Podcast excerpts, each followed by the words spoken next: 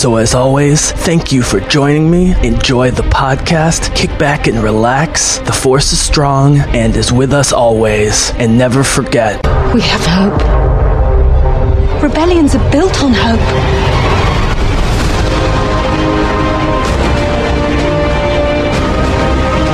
They've no idea we're coming. Take hold of this moment. The Force is strong. Make ten men feel like a hundred. Take the next chance. And the next. You're rebels, aren't you?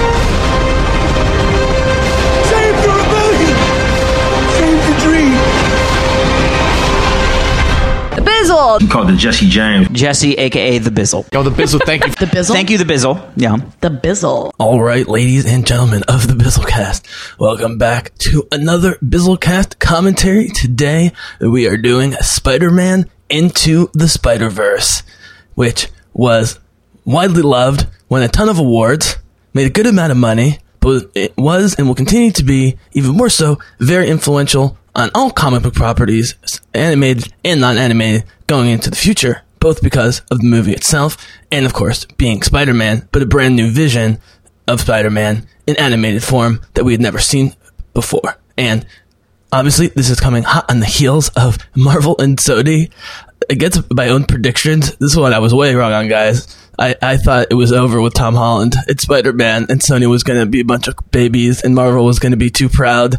But somehow, Marvel and Sony have come together to bring Tom Holland back into the Marvel Cinematic Universe as Peter Parker slash Spider Man, where he belongs. The movies have been making more money than ever for everybody. The uh, the this animated um, amazingness we're about to watch into the Spider Verse was incredibly successful. Is partially a part of that, as it's a success of you know a mediocre but I guess cool horrorish rated R movie like Venom, which made way more money than it probably normally should have, all because of how great Spider Man has been, starting with Civil War and in two of his own movies and in two Avengers movies since Tom Holland version of Spider Man, which even the Spidey fans that like the old movies will admit by far Tom Holland best live action portrayal of Peter Parker has been so key for Sony and the character of Spider-Man being in the Marvel Cinematic Universe. But at the same time, Marvel Cinematic Universe is would be much much poorer without ha- having had Tom Holland in what's essentially the last three team up movies that aren't called Black Panther, which is I guess not technically a team up movie. I always consider it because Team Wakanda is a thing. With T'Challa at the top, but the Russo's last three, you know, Civil War, aka Avengers 2.5, with Spidey's amazing intro there, both character and costume and fighting, and then his greatness in his short but extremely memorable, lovable, heartbreaking, and so forth roles in the final two Avengers movie, and of course his connection to Tony Stark. Um, everyone would be the poor for, for, him to leave. It took less than a month. He's back in the MCU for at least one, but sounds more like probably two or three more solo movies at least, and at least one team up. And if he's doing two or three new solo movies, um, let's say he does three to four new solo movies, well, that's going to have him definitely in more than one team up movie. And while he's been able to be the kid so far, now with most of the Avengers gone, Black Widow will be done after next spring. We don't know how long Thor is staying. So with most or all of the original Avengers gone, again, Hawkeye, we're not sure with Hailee Steinfeld, which I'm about to get to in a minute. This part of the reason I'm doing this is Tom Holland coming back. Part of the reason is I want to rewatch this, um, with, especially with Spidey coming back in the MCU. And part of the reason, of course, is to continue my Hailee Steinfeld plan, who's amazing in this as Gwen Stacy and wide acclaim even by male nerds who usually ignore female superheroes or de-emphasize them, especially when you have a property like this that has so many versions of Spider-Man that people like. Um, but Hailee Steinfeld as Gwen Stacy slash Spider-Woman, um, you know, she was really, really loved. And Hailee, who's been super famous, you know, is getting as famous as Taylor Swift in terms of being a pop star in huge movies like Bumblebee and Pitch Perfect, now getting her own show, which is launching the Apple streaming TV service, Dickinson, which looks amazing. Um, and then of course it, you know it's been a, it's been a full month almost but i have to believe that the rumors remain true that she's coming in as kate bishop as a long-term leader of the avengers starting in the hawkeye series late next year she just has to work it out with her pop career her dickinson um, series, which I'm sure they hope will go more than one season with Apple TV and whatever other project she's going on. She's so young, but she's so famous. The, the, the safe bet here, Hailee, go and B, Kate Bishop. And they haven't heard of, if people haven't heard of Kate Bishop, well, they've heard of Hawkeye, and you're going to be the cooler Hawkeye, specifically because you're going to be one of the lead of the Avengers and not one of the side characters, and you're Hailee fucking Steinfeld. So we're going to celebrate her in this movie. Um, and one of the reasons, um, and I'm going to count you in in a sec to this. One of the reasons I wanted to see this movie was because I wanted to see Hailee do a nerd voice performance. Because while Bumblebee was super nerdy, you know, Bumblebee goes out of its way to try and reboot and and, and be a more personal human machine, you know, ET type story. Um, and Hailee nailed that with her and Bee's relationship in Bumblebee. Despite many problems, you can listen to my um, my commentary, recent com- commentary Bumblebee as part of the Hailee Steinfeldathon, um, and uh, a movie. Just really quickly, I liked, not loved, loved the trailers. The movie didn't live up to it, but the first forty five minutes and the final half hour, um, where they're you know fighting together at the end, or just meeting each other, getting to know each other at the beginning, are great. It's the middle act which they really didn't nail, and this movie Spider Verse, like almost all great Marvel movies, and by Marvel I'm also including things that aren't Marvel Cinematic Universe, like the better X Men movies, the better Spider Man movies, etc. The best superhero movies um, in, in comic movies have an amazing middle act, even if there's problems at the beginning or end. And this movie, at an hour and 56 for an animated film, rated PG, so it's really for the whole family, unlike everything else we've seen so far. I've been calling for PG Spider-Man movie, so, it, you know, is, a lot to ask for. And so one of the reasons I really wanted to see this was Hailee Steinfeld's vocal performance, especially seeing how proud she was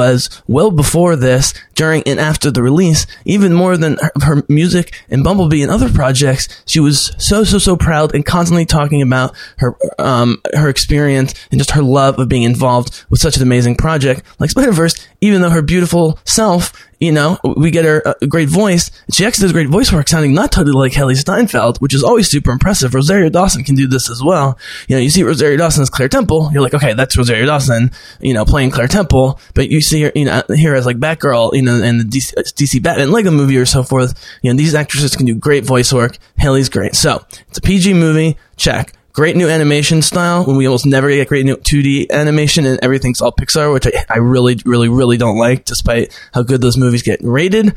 Uh, uh, you know, that, that was going to combine anime, um, old school cell animation, a little 3D, and a bunch of other stuff. So the animation, check. So Hailee, check. Animation, check. PG, finally, can we make an awesome PG movie, even if it's two hours long, and do well in the modern day? That's a big check. What this movie had working against it To say the rest of the commentary is I'm sick of Spider Man, and uh, uh, Tom Holland has been, as I keep saying, you know, spectacular in all the Russo movies, Civil War and the two Avengers movies. I couldn't get through Homecoming. I haven't had a chance to rent and fully watch Far From Home. I'm not sure I'll ever get through Homecoming because I, again, like Bumblebee, it's too obviously trying to be an 80s John Hughes uh, teen romance thing. Hailee Steinfeld was Bumblebee, and John Cena was able to get me through it a couple watchings of Bumblebee for a commentary.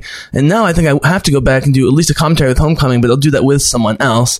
Definitely going to see Far From Home. I know I'm going to love it because, you know, Tom Holland, like Kelly Steinfeld, started great as a kid actor and just keeps getting greater and greater. Um, and I know the, the movie is considered one of the best MCU movies, just like this is considered one of the best um, comic movies, period, that we've gotten so far. So my Hailee Steinfeldathon is going to lead directly into, once I do Edge of 17, uh, is going to lead directly into my Tom Hollandathon of the two Spider-Man movies. I've already done Civil War and the Avengers, but nevertheless, um, it's important to do those movies and gives me a chance to either watch them for the first time or get through them for the first time. But Tom Holland, I've been saying, uh, um, you know, is, is now my f- female St- Hailee Steinfeld. Yes, he's not a pop star. And yes, he kind of started in big budget movies or he got famous, even though he had done some work before and it continues to do really cool work. And his next big role of other than Spider-Man is Uncharted, baby.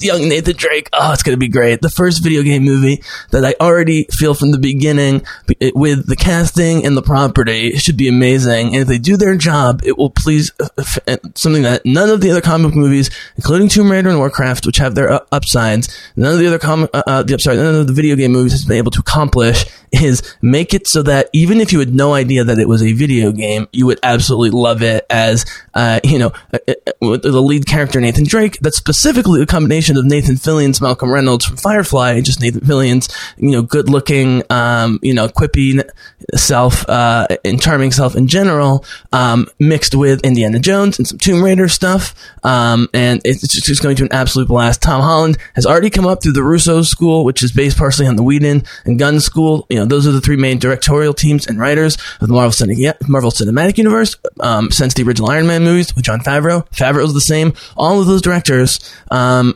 know how to do the quippiness in the midst of battle, um, and they know the, the central rule of these uh, properties, and we're going to see it, I think, I should say, guys, I have only seen Spider Verse once in the theater. I saw it three weeks after it came out. What I was going to say was, you know, what, what, held me back from seeing it was me just being sick of Spider Man, even though I love Tom Holland, and knowing this was going to be a million Spider Mans seemed like it could go either way in terms of in- interest and appeal for me. And on top of that, the fact that it was, I knew it was going to be yet another origin story. And yes, it's cool that it's Miles Morales. It's not Peter Parker, but because they of the animation and because what results from the outside, you know, outside of and after the origin story of Miles Morales as the new young Spider-Man in this particular universe, um, both within the film and sort of on a meta level, and definitely with the characters and the voice actors who we will get back to, it ends up being like Wonder Woman, a much more origin story, a much more interesting origin story, excuse me, than it seems like on the surface. But anyways, Tom Holland, great to have back in the MCU. He's gonna be amazing, Uncharted, and everything he does. Well, what I was gonna say was Hailee Steinfeld has a has a knack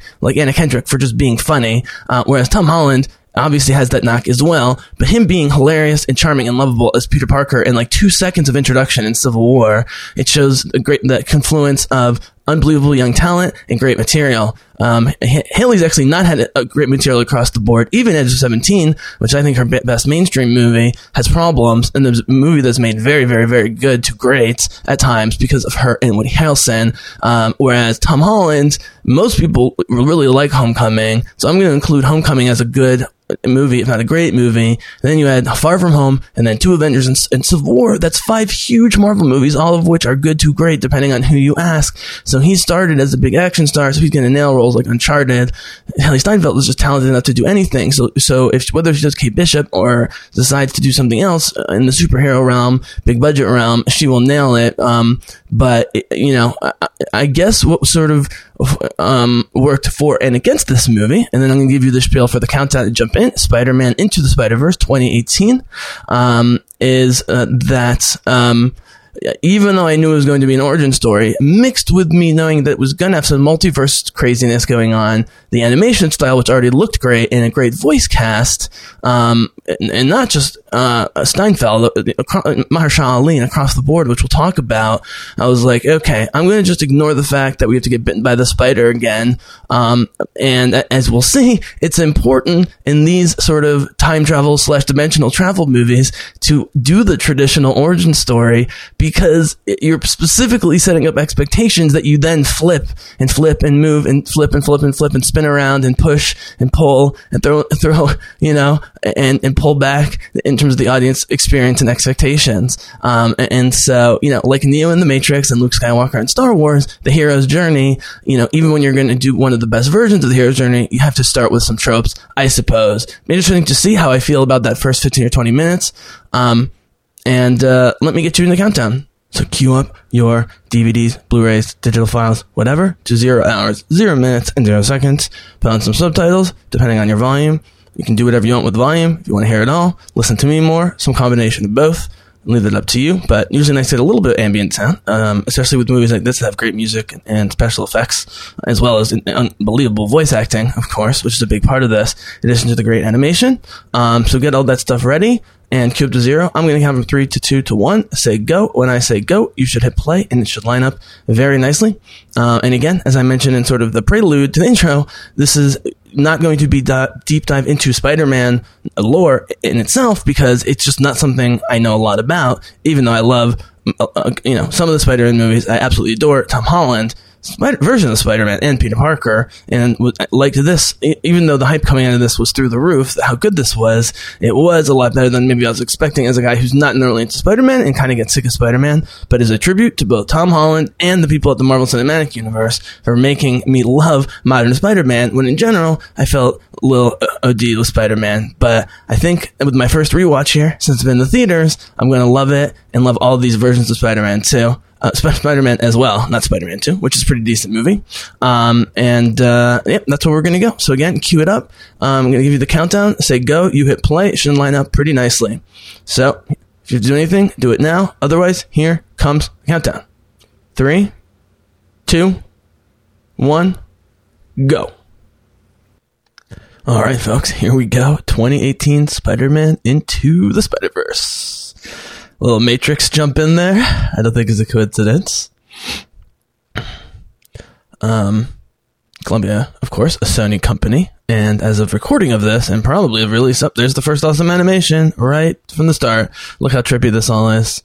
We get the flippy Marvel comics, but again, this is already super trippy in terms of uh, look and feel and sound. Uh, and that's what this movie excelled at. It was all about. We were just a few days out from Tom Holland. Somehow, Sony and Marvel, who, you know, it's amazing they ever came together in the first place to give us Tom, Holland as Spider-Man in the MCU and, and make it amazing in both the solo movies and the team-up movies. But they managed to have a breakup and then come back together in less than a month because the fans were so bad, the actors were so bad, and young Tom Holland for everybody's sake, needs to be in everything. He's not in this. This is a Sony project. It says in association with Marvel, not the Marvel Cinematic Universe, Marvel as in Marvel Comics. Um,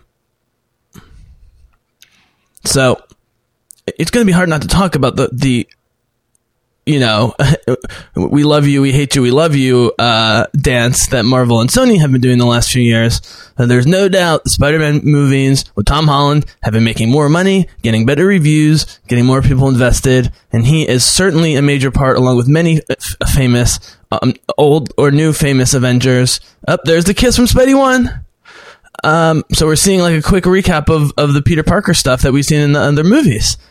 Yeah, I, Right, I did this. I did this. Now here's he's cocky Spider Man in the first three. Up there's the Tobey Maguire dance that's so famous or infamous from uh, Spider Man three. Okay, I'll save the big commentary about the studios. Just up there's the uh, there's your friendly neighborhood Deadpool. I mean Spider Man. Here's Kingpin getting beat up by all the bad guys. I still love being Spider Man. So, anyways, bottom line, everyone's thrilled. Spider Man's back in the MCU. I know Sony owns everything, but guys, we need them. Everyone knew it. I mean, more than they thought originally with the casting and the writing and, and stuff of those movies. He's such a highlight. Even for someone like me who hasn't gotten through either the Spider-Man solo movies and all the team movies, he's always one of my favorite parts. Anything that he's in in those films, I look forward to watching, uh, going back and finishing Homecoming, and I look forward to watching Far From Home, which I hear is really amazing, um, and one of the best MCU movies, and probably doing commentaries for both of them. All right, here we go. The Black, you know, uh, Peter Parker, Miles Morales. As I mentioned in the intro, I am not going to do a deep dive about all the different Spider-Mans and all the nerdy stuff that goes on. Because I, while I can watch a movie like Rogue One or Solo, because of my love for Star Wars and pick out a lot of the Easter eggs and so forth, I cannot do that for Spider-Man. In fact, most of my knowledge of sort of the Avengers verse, as well as DC Comics, uh, has come from the movies in the past couple decades. Um, other than X Men, where I have actually read a ton of X Men comics, and of course Star Wars. I just read everything Star Wars. Um, there is, I believe, Mahershala Ali. So this is, of course, a who's who of both, you know, people of color and people not of color um, throughout this film. Miles Morales, voiced by Shameik Moore. Uncle Aaron, Mahershala Ali. There we go. Sorry, guys, I'm just uh, getting reacquainted with this. This was such a mind trip. This is one of those movies that I knew visually and in terms of quickness of plot was going to be a major mind trip going into it, but it was so stunning in terms of the sound and animation. Normally, this is why I don't like Pixar and mo- modern animation, is because it moves too damn fast. Even though those movies get rated so well and people generally love them, And my only complaint with this movie was that it also was hitting me over the head with how fast it was. But because we get all the Spider-Man and the multiverse and the great storytelling, and uh, he's in the cop car already, uh, is Miles Morales.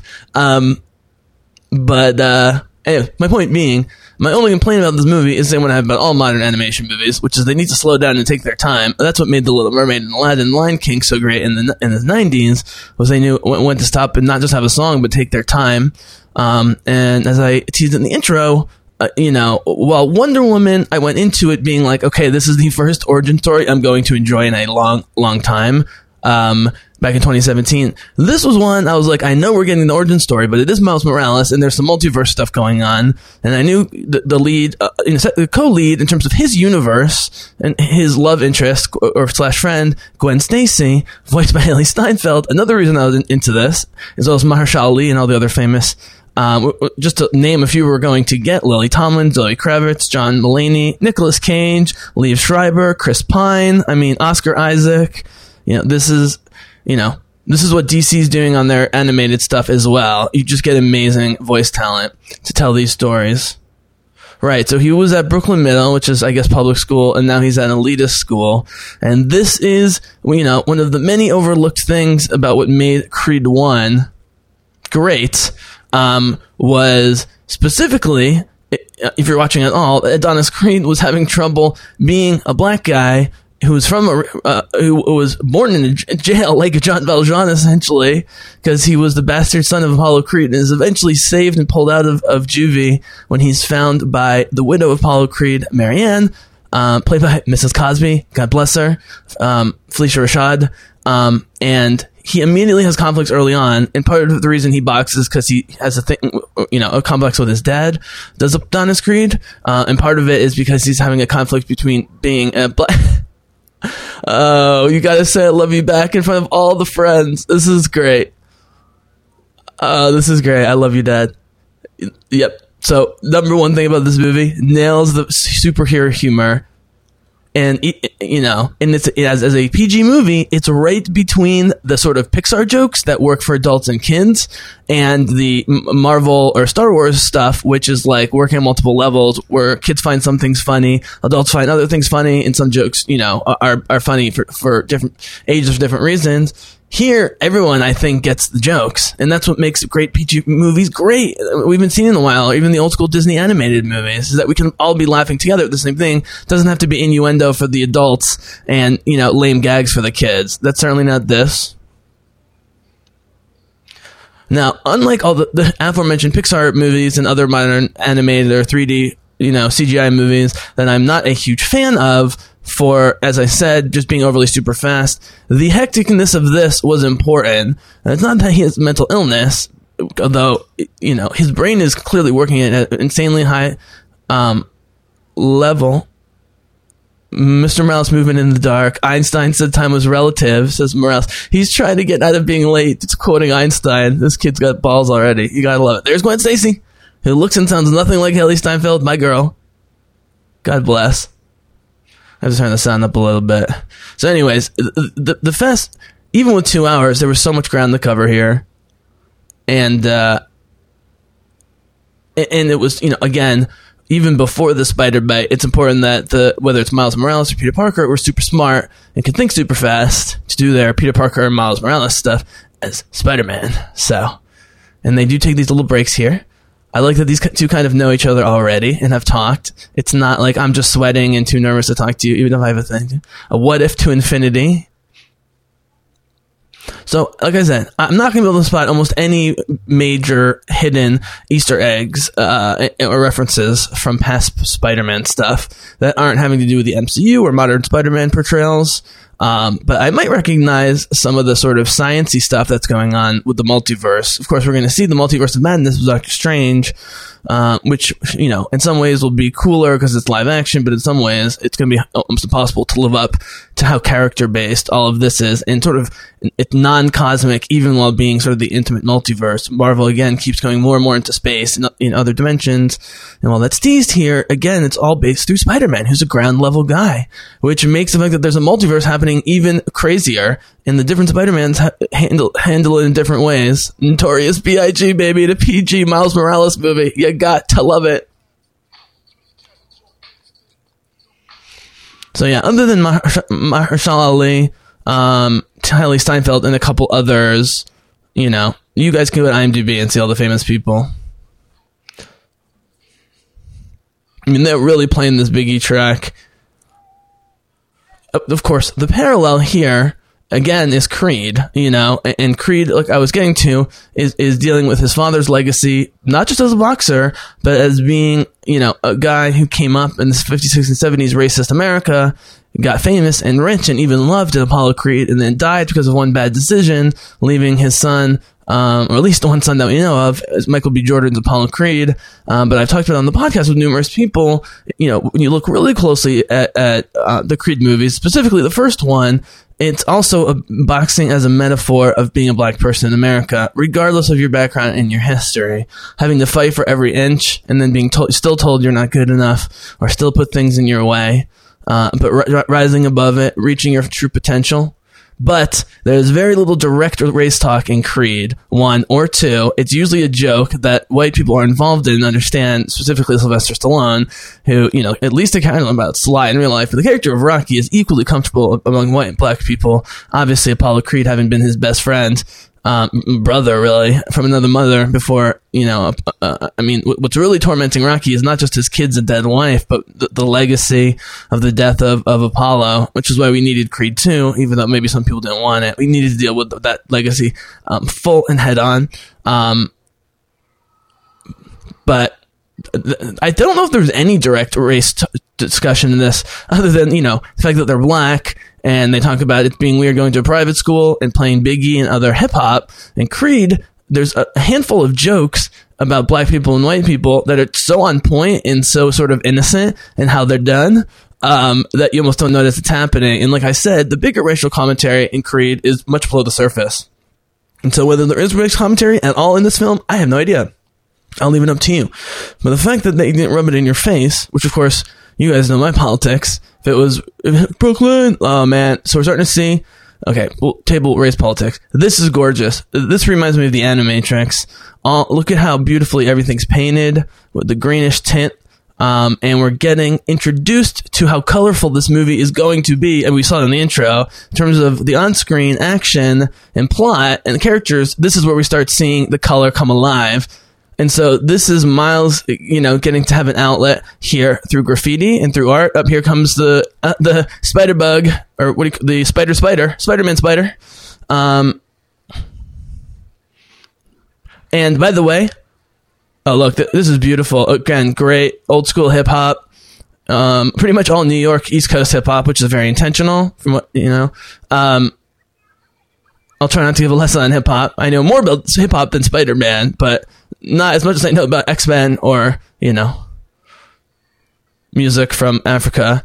But uh, sorry, I just love the way this this bug is portrayed. And what I was going to say was because we get Spider Man already been bitten in Civil War and then Homecoming Again, the problem with Homecoming is they had already set up a perfect Peter Parker story in Civil War where he was already fighting crime. And yes, he would go to the next level, fighting the Vulture, working Tony Stark, becoming buddies with Tony Stark, you know, becoming a better person, becoming a better superhero, you know, getting better at, everything, forming relationships, all that stuff. We're great in Homecoming. But then to again make it a sort of another origin story that we didn't need um, after he was set up as pretty mature and on top of his game, other than needing a new suit in Civil War, it just felt like a step backwards. The same way that Jessica Jones season two, two and a half years after JJ1, which you know I adore, seemed like an older JJ with how little she had like it's like as if she had never experienced there's the bite. Oh yeah here comes the, the venom so to speak. Uh, i guess it is actually venom. Um I never thought about that. Spider- that Spider Man could have been called Venom. Um, but slaps it up his hands. Yeah. Um, but anyways, they, they specifically did not do, even though I don't love Homecoming, a traditional, you know, Tobey Maguire Spider-Man one origin story. Um, just like with Logan and all the Logan X Men movies, you know, it all happens after the experimentation for the most part, and we're piecing it together like he is. And so they can get away with doing the spider bite here because it's Miles Morales, because it's animated, because they knew this movie was going to be amazing, but also, and especially because it had been, I guess, 15, 16, what, 17 years at least since the original Spider-Man with Tobey Maguire and the gorgeous, amazing Kirsten Dunst. God bless her. Glad she's back on things. She was deservedly one of the it girls of me growing up in the late 90s, early 2000s. Not just because she was beautiful Mary Jane, which she was, she's a great, great actress. Speaking great actresses and beautiful, here she is, guys. Hailee Steinfeld as Gwen Stacy. And even the nerds I listen to who are obsessed with Spider-Man, it's usually, you know, all about either the various male Spider-Mans or the male villains. But everybody absolutely loved Gwen Stacy, and everyone had the same complaint, or the same thing I had said, which was, she's so good, we wish we get more of her because I don't think she comes in, if I remember correctly, until much later as I'm Gwan- Gwenanda. Your name is Gwanda. I'm African. I'm South African. Oh my god.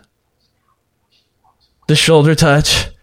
Yeah, Hailee, you know, always has to have like an awkward thing. Of course, this is from Miles's perspective. Am I doing this slow motion or just feel this way? Right, he's starting to feel the powers. Look at that. She's got freckles, dyed blonde hair, an eyebrow. But uh, Pierce. By the way, guys, Hailee Steinfeld seemingly has avoided any sort of tattoos or crazy piercings that I'm aware of.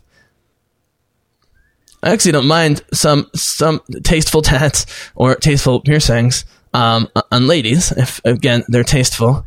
Here, I don't know if you even noticed that on, on the first watching of this, but you know they're trying to show with her with her dyed hair and and, and just her, her attitude that she's different than norm, normal girls, normal young women. So even though you know it had been 17 years since they did the Spider origin story with Tobey Maguire, I guess they probably did it with Andrew Garfield. I don't know. I've seen Amazing Spider-Man one one once. I don't know if I've seen any of two. Oh no, they shave her head. It's like getting gum or uh or, or you know peanut butter in your hair. Um, uh, to, uh, it's on his hands too. That's, that's. Um, but they still had to make it different because we've all seen the original Spider-Man. And the first meta thing in terms of the real world, I'm going to point out as he starts experiencing what he doesn't know is going on, which is his powers manifesting, um, which is this movie made quote unquote only $375 million worldwide, which is the lowest gro- grossing of all the Spider Man movies.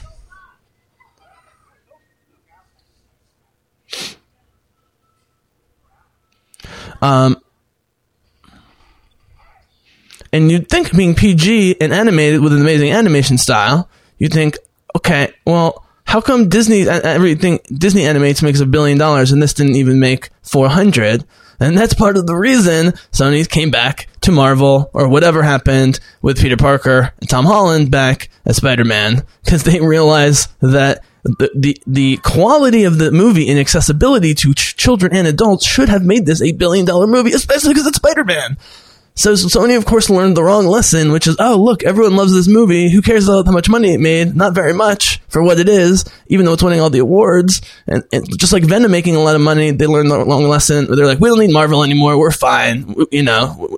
And of course, someone realized somewhere on both sides, I think mostly Sony, that they can keep doing this stuff. And, and this has already been amazing. Look at this. We see, you know, uh, it's it's like you know it's like live animation even with some text bubbles and stuff from the comics you know sony realized that tom that it's too late the, the, tom holland peter parker at least is so ingrained via tony stark and the other avengers and characters in the mcu which started with the civil war which launched both spidey and black panther who have become the two most iconic parts um, to come out of, of, Civil War. That was the whole point was introducing Spidey and Black Panther um, going forward as major parts. And it just it wouldn't even feel like the same character even with Tom Holland if he wasn't part of the MCU. But they can still do this stuff, and hopefully they now see the light, which is well, if we keep killing it with the main Peter Parker in live action PG thirteen will keep him in the MCU even while we're making money off of it and, and looking good because the Sony name's still attached to his solo movies and probably somewhere in the in the um it's probably also somewhere in the uh, credits of the of the Avengers movies as well. But that gives cachet to this, to Venom. There's talk, of course, of now having Peter Parker fight Venom, which is actually, even though I haven't seen all the way through the Spider-Man movies, and I definitely haven't seen Venom, seeing Tom Holland and Tom Hardy go face to face, and assuming they do it right, which is there's a lot of face to face stuff. Um, and this is what made the original Spider-Man movies actually with Tobey Maguire very good was like the relationships with James Franco and Willem Dafoe and so forth is even though you know some of these guys are going to be bad guys and you know who Spidey is and most people don't, it was the tense interactions where people knew knew some people knew stuff, some people didn't know stuff about the other people. It was a tense interaction of the characters out of their costumes that was so fun. And so we get a Venom Spidey movie, but that's seventy five percent, you know, um, Peter Parker and whoever Venom is, it's twenty. If it's seventy five percent, um, Tom Holland and uh, Tom Hardy just acting across from each other as people in a tense way, in a hilarious way. Um, but with implications, and 25% of yes, great action, which will have to be PG 13 guys. I can't see them doing this Peter Parker with Tom Holland at rated R. If anything, I've been calling for a PG movie as, as we watch him really go, Miles Morales really go super trippy here. Trying to figure out what's going on. He's going in and out. I mean, this is this is way more of an acid trip than we've ever seen on screen. And this is where, again, mea culpa, not having read Spider comics, but just hearing reviews of people I follow, like uh, Paul Herman and, and Sean on the Marvel Studios news, who are way more steeped in this stuff, this was revolutionary. Even for people who literally read all the Peter Parker and Miles Morales comics, like like Paul Herman, this still absolutely blew him away. And at least in the after, I mean, Far From Home, everyone seems to have loved. I can't wait to watch it. Oh, here's another Spider-Man. Um, but many people in in the aftermath of this oh god, the Green Goblin looks amazing. Um, said this is the best and or their favorite Spider-Man movie, and that's saying a lot. Even if they sort of came to you know came to grips later that okay, maybe my favorite's going to be Far From Home or Homecoming, and this this is very high up there because it's animated, it's in its own class. That's saying a lot. Just the, the way a lot of people, you know, me included, think of, of all the Batman movies in the sense The Dark Knight. The best is the DC Lego Batman movies, which is a Lego movie that makes fun of Batman and DC, but is absolutely amazing uh, Batman DC movie. Sort of this had a similar thing, but because of how re- revolutionary the animation style is, I mean, this is scary. And this shows guys, studios, why you can get away with PG movies. And, you know, again, part of the reason I was thrilled to see this was just because we were getting an awesome PG Spider Man. And I think, I don't know about Far From Home, but Homecoming, from what I've seen, I know that everything that happens in that movie could, could have for sure been a PG movie. They're not even trying it, Marvel Cinematic Universe. So for the last two, I'll, let's give it to Tony. I will give it to Tony. For, uh, here comes Spider Man, saving Spider Man. Here we go, baby. Yeah. All right, this has got to be Peter Parker, right? Um, that was cool. It's always cool seeing men saving men as opposed to just women. Shoes are untied. Um, I'll give it to Sony. Their Sony, their last two Spider-Man movies that weren't, you know, in the Marvel universe, this and Venom. Venom was R. This is PG. PG. I've been calling for more R movies and more uh, PG movies, specifically because the PG-13 movie through Disney and you know all the other big properties, Mission Impossible, Fast and Furious, are all starting to feel the same. You know, they're a little too kiddie for the grown-ups, even if they're making money. They're a little too grown-up for the kiddies, and you know if you can make this amazingness PG and tell one of the best, if not best, on-screen Spider-Man stories of all time in in this, but also make a ton of money with rated R Logan, rated R Deadpool, rated R, you know, I mean, those movies were acclaimed. The Venom wasn't even acclaimed, but because it was a rated R adjacent, Spider-Man adjacent movie, it still made $800 million because of Tom Hardy. People want to see the two sides. And when they take a kid to see a Spider-Man movie, if they can make it PG, they don't even have to think for two seconds about whether it's appropriate. You know, my nephews love freaking Spider-Man. They're about to turn four in a couple months, but they, there's still not enough kids Spider-Man content because of the toys and everyone wears the shirts. All little kids love Spider-Man. But imagine if they could do even, you know, more rated PG or even G Spider-Man stuff on the big screen, you know, as opposed to just Pixar with an already famous and loved character like Spider-Man. Are you mad at me? I feel like you're mad at me. So, anyways. I'll, I'll finish that whole long section uh, by saying, you know, again, the money kept the money and critical acclaim. Let's, let's say from Spider-Man one, two, three, Amazing one, Amazing two. The money, literally, and the reviews go straight down and like in a line that you can see. And as soon as Homecoming and Civil War happened, now to, to the two Avengers movies and Far From Home, the money and the acclaim by both critics and mainstream folk has gone up, up, up, up, up, and that's why Tom Holland as Peter Parker had to come back. But Sony can still do great projects like that. Look at the detail. Okay, so this is you know this is a kingpin that. I mean, is bizarrely uh, the same figure and shape of Vincent D'Onofrio's Kingpin. Obviously, you know, uh, Wilson Fisk in, in Daredevil is bringing in as much D'Onofrio as Kingpin, and that's what you want in something like that. You know, it's like Christian Bale in, Bat in The Dark Knight. Like, yes, he's playing Batman, but they specifically are writing the movies for Christian Bale, who's a transcendent, once in a generation actor playing Batman. Was, he was never supposed to feel like sort of the traditional Batman, which they tried to do with Affleck, didn't work, and they're going to try and do a version of that with uh, Robert Pattinson. It's definitely working with Tom Holland and Peter Parker. I mean, someone, let's put it this way: as someone who read X Men and some of the Avengers team ups growing up, I did read some uh, uh, Spider Man, even if it was yes some solo, but mostly through the X Men and or Avengers teams up and so forth. Um, I, I immediately liked it and felt comfortable with Tom Holland as as Peter Parker.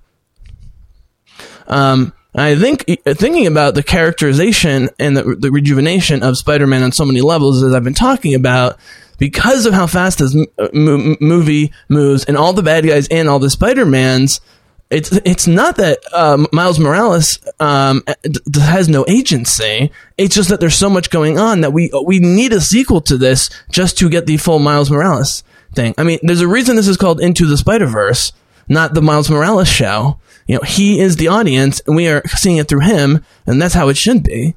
And it, you know, this is just the craziest origin story ever for Spider-Man, and he still doesn't have to leave New York. It's like my Obi-Wan Kenobi idea, which I think they're going to do, which is how can you have an adventure with Obi-Wan Kenobi when he must be on Tatooine for 20 years be- between Episode Three, Episode Four? He can't leave Luke unguarded. My idea is, and I wrote a short story. I hope this is what Disney does is time travel because he could time travel to the past or future and then return at the moment that he left and still be protecting Luke, but then still have an adventure with Ahsoka or whoever. So this was amazing. So Far From Home was the first to take Spidey, you know, out of New York, I guess, for a lot of the action. Um,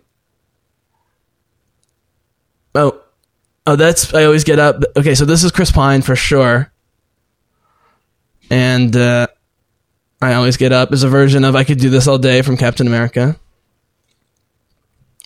Oh, so this is the Peter Parker from this universe. I forgot this, and he I think he dies. That's so interesting. I always forget this. I always thought that there was no Peter Parker in this universe until chubby Peter B. Parker comes from the other one. This is the Captain America pump up speech.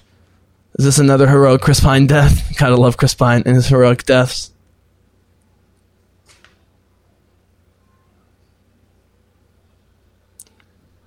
Destroy the collider. Mm. So in less than a half hour, we've already got the death of Peter Parker in this universe, I think. And now Miles Morales has to be the man. And as I was sort of getting to, and this connects, we need to see him be the man before all the all the the Avengers, if you will, of Spider-Man come in. I love that they were able to use Kingpin again. You know, Venom is clearly a Spider-Man character. Green Goblin characters like Kingpin are huge in Daredevil and other properties that Marvel Cinematic owns. Um, oh, there he is, blonde Peter. Um, so I guess Sony was allowed to, or got permission to, or they had joint ownership of Wilson Fisk, A.T. Kingpin. Um, you know, people rave about this Kingpin, I'm glad people like it. Sorry, guys, D'Onofrio is still the best, and I was taken slightly out of the movie at first because it was another Wilson Fisk that wasn't D'Onofrio. Although we hadn't seen season three of Daredevil yet, which took D'Onofrio's greatness and Wilson Fisk's greatness as a bad guy character to a new level. There it is. PG movie. He himself, Wilson Fisk, just beat Spider-Man to death. So you can get away with this in a PG movie, and it's even scarier than most deaths that happen when they rarely happen in Marvel. You know, it, it's as violent as some, you know, like Vader deaths in, in Star Wars in a PG movie. I don't know why you can't make all the Spider-Man movies PG, or at least some of them, the live action ones. Um, and at the same time have him be in more serious rated PG-13 Avengers stuff, and he could even be in the Deadpool verse. I mean, come on, you know Ryan Reynolds because of the Deadpool spoofing Spider-Man, the costumes, Ryan Reynolds being a ginormous comic book nut. Um, and you know, loving all the characters and actors that are, you know, I mean, obviously Hugh Jackman's uh, is Deadpool slash Ryan Reynolds ma- major crush. I know he would love to have Tom Holland among many characters, but bringing Tom, Peter Parker, as we know him as lovable, charming Tom Holland, into rated R Deadpool, but then he has rated PG movies and is in the PG 13 Avengers. I mean, you can really do anything. Plus, these animated stuff, which up until that death was actually in rated G territory. Um, but if you're going to kill people, even if you don't see it, but you hear it in a brutal way, Oh, yeah, that's a so, so. Now we're getting straight from comic book stuff with the panels. And I'm going to shut up about the other thing for a second. All right, so here we are. We're about 29 and a half into the movie, I have. It's hard to tell on Netflix. Maybe 2940. This is a very Suicide Squad slash Costume City Siren slash, you know, Arkham video game looking stuff on the street there. You know, like so colorful that it's both pretty and scary here he's sneaking up in, in you know, teenage Spider Man fashion. Typical fashion. I forget, does my does Mahershala Mahershala become uh, a baddie in this? That would suck. Or is it his other guy that was he was doing the graffiti before? The earthquake. Oh right. So so right. So like with the Avengers, everyone you know, so, but on a smaller scale here, people experienced that first epic bout w- with uh, Peter Parker in this universe. Um, so I, I, was talking so much and not realizing it was Chris Pine or understanding what Spider Man it was. That's the only other negative, really, for me is, is even when I was giving this movie my full attention, I couldn't follow who was from where and when. I guess it's not really the point. Um, it may have been part of the reason it made less money than it should as a Spider-Man movie is that even though it's rated PG, it's much smarter and more complicated than most PG-13 movies, Marvel or otherwise. Um, love the strong, you know, female mom figure for characters like this. There's a teenage one. It's very hard to make it work without without that. Um, at least one rock. Uh, USB drive always gets the job done, just like the Winter Soldier and the Death Star plants. Uh, oh man. Um, okay, special report. Okay, so yes. So Spider-Man is as famous in this universe as in our universe. So him dying would be a huge, huge, huge problem. Um, this, of course, does not require them to mention anything about the Avengers whatsoever, and so they can stick within what Sony owns without even having to make a nod to the MCU. And to be honest, there was 10% of me when it looked like Tom Holland was gone for good, at least for the near future, as, as, as Spidey back to Sony, that was not happy but okay with it because, you know, X Men's my true love, and while the movies, the last couple in particular, have been very poorly received and rated, and arguably poorly made, last couple X Men movies, it's still a great cast, and I like the notion of them staying in their own universe. And I knew that if they came to Disney with Fox, they would certainly be pushed into the Marvel Cinematic Universe, which is already too full. Up oh, there, Stan Lee, baby. I'm gonna miss him. Yeah, we're gonna miss you, Stan. Um, this this might have been I mean, Stan always looks like he's having more and more fun with each appearance. Uh, but this one in particular, he must have really loved because it's animated. And so it's like a live action comic book. You know, Stan Lee manages to, to try, try and be creepy, but he just comes off as lovable old man.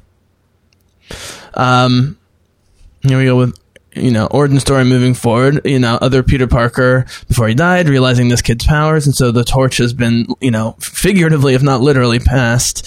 Now we've got the V for Vendetta type thing where everyone's wearing the Spider Man mask. And there's MJ with the beautiful red hair. Oh, Kirsten Dunst in the old days. God bless her. You know, Mary Jane is one of those I'm only here to be a girlfriend characters usually, and so the fact that she's been compelling throughout the years and interesting is credit to the character, the writers, and of course then the actress who's had to play her, specifically Kirsten Dunst, and now I guess Zendaya. Um, I don't even know if what name Zendaya goes by, if she goes by Mary Jane or not.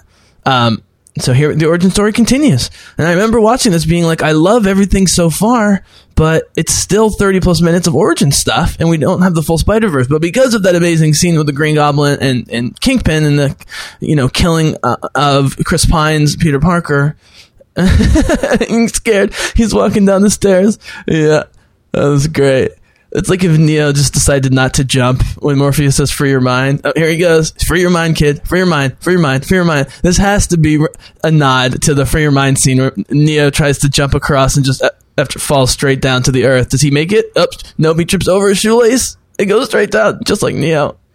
But he hits enough things to not go straight down. Uh, there's the ah text for the comic book. We see numbers. We see things breaking. I mean you know, you almost have to unfocus your eyes for movies like this and watch it on smaller screens to see all the insanity that, that goes on. And there's probably, and I haven't even mentioned this, I'm sure there's actually, um, so people use the word subliminal a lot, but subliminal really means that it's physically too fast for you, you, to process it. Here, there's a lot of stuff that happened quickly that if you watch it a million times or slow it down, you can see. But there's actually probably some truly subliminal psych- psychological stuff going on. Um, so I guess what I'm saying is, if I can't give you the liminal Easter eggs or the partially subliminal Easter eggs, I definitely can't give you any of the behind the scenes stuff about stuff they snuck in. Um, there's a lot of debate about you know whether images that are too quick to process really affect you, like in Fight Club. That's a whole different story. I'm sorry, Mr. Parker. Right here's the doubt. This is part of the hero's journey. Is, is the doubt that you can't do it. Um, you know, in, in Luke, because Luke doesn't really begin his Jedi stuff until Empire. That it mostly happens in Empire. And one of the reasons many of us kids love Return of the Jedi is right from the beginning, black suited Luke in Jabba's palace. Even though things may have not gone completely according to plan, he's fully Luke. And Even Yoda admits that he's become a Jedi from his own training. So the doubt, the doubt with Luke a- added to with Vader, obviously, and we'll see with the close relationship here of Miles Morales. Um, uh, someone who betrays him. I'm hoping is not Mahershala Ali. I can't remember.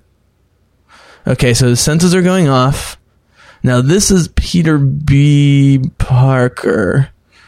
So I totally missed the important scene with the original Spider-Man played by you know with Kingpin and Green Goblin and oh here's Chris Pine. Wait, let's do this one last time. My name is Peter B. Parker. Uh, oh, so this is a rehash of the beginning scene showing Spider-Man, but now it's Peter B. Parker and his verse that's partially from the comics. Oh no, there was the Mary Jane kiss, but he doesn't have blonde hair, and so some of the things are happening the same as before, and some not. You know, all time loop stuff like John Connor and Terminator, or like with the Messiah complex in the Matrix, where there's Neos after Neos after Neos. Some happen stuff happens exactly the same, and some happen differently. But here he's crying, he's pathetic. That's a Deadpool shot, you know, like a Ryan Reynolds shot. His face, you know, pushed in his butt up in bed, his face pushed, you know, buried in the stand. He's playing video games, watching television. He, you know, he's not with Mary Jane.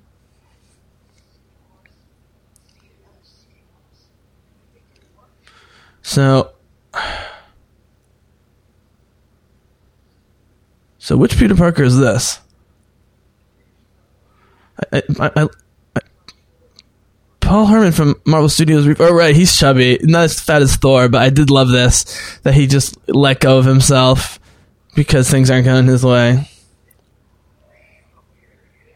So this is Jake Johnson uh, disheveled, jaded, brown haired 38 year old counterpart of the hero from another dimension. Now trippy stuff's happening to him. For sure. Yeah, I knew Chris Pine was the one that died. This guy does a good job of having similar Jake Johnson, but differently. There he goes through the wormhole boom. So, you know, I mean, just to connect this to the Bizzlecast real quick, guys, is that I made a lot of predictions about Avengers Endgame. Not only that time travel was definitive, it was going to be the major part of the movie in a lot of ways, even when people were in denial about it or didn't believe it. And I got a lot of sort of the time travel mechanics right about the, the quantum zone mixed with Doctor Strange's plan. I did definitely did not call the way they went back to all their favorite places. I'm sorry, to all our favorite movies uh, uh, Whedon, the Guardians, the Thor movies, etc. Um, that that would be the method to get the time stones, but then we get to revisit in new way all, all our favorite MCU movies from 2008 to Avengers in 2019 as they attempt to get the time stones. And now watching this after the fact, having rewatched Endgame on the commentary, this is actually doing something very similar. And I think why uh, Spider-Man fans loved it so much is if you, if, if you love a comic so much, especially one that's as big as Batman, Superman, or Spider-Man, you're inevitably over you know 80 plus years going to get many different versions, and it's not all going to make sense. Like in some cases, you're specifically told it's a different universe, but in some cases, it's not a different universe. Other than the writing is not consistent, so you have to work headcanon in. And same way that X Men, with all their past, present, and future heroes and villains, only works with some time travel, and, and, and that's why you need Cable and the X Force and so forth. Um, and the only way they could make the Thanos snap be reversed was through time travel. Um, but if you're a true Spidey fan, all the Spider-Man comics, even if you like the different Peter Parkers and Miles Morales, as well as you know a, a Spider-Woman or Gwen, slash Gwen Stacy, um, who I guess we don't see till towards the end in this. She's like Captain Marvel. She's set up to be like the lead new female character in the property. Everyone loves her, and then she doesn't come in until like five minutes before the end. Who cares? It just le- leaves you wanting more. And I'm sure, you know, uh, interestingly, you know, I've been comparing Tom Holland to Hailee Steinfeld, uh, just in the sense of you can tell from teen, their teenage years with one second on screen that they were huge stars in terms of acting talent and charisma, um, and, but are only not even close to their ceilings and potential yet, as great as they are. So it's funny on many levels because I'm sure part of the this, this thing is.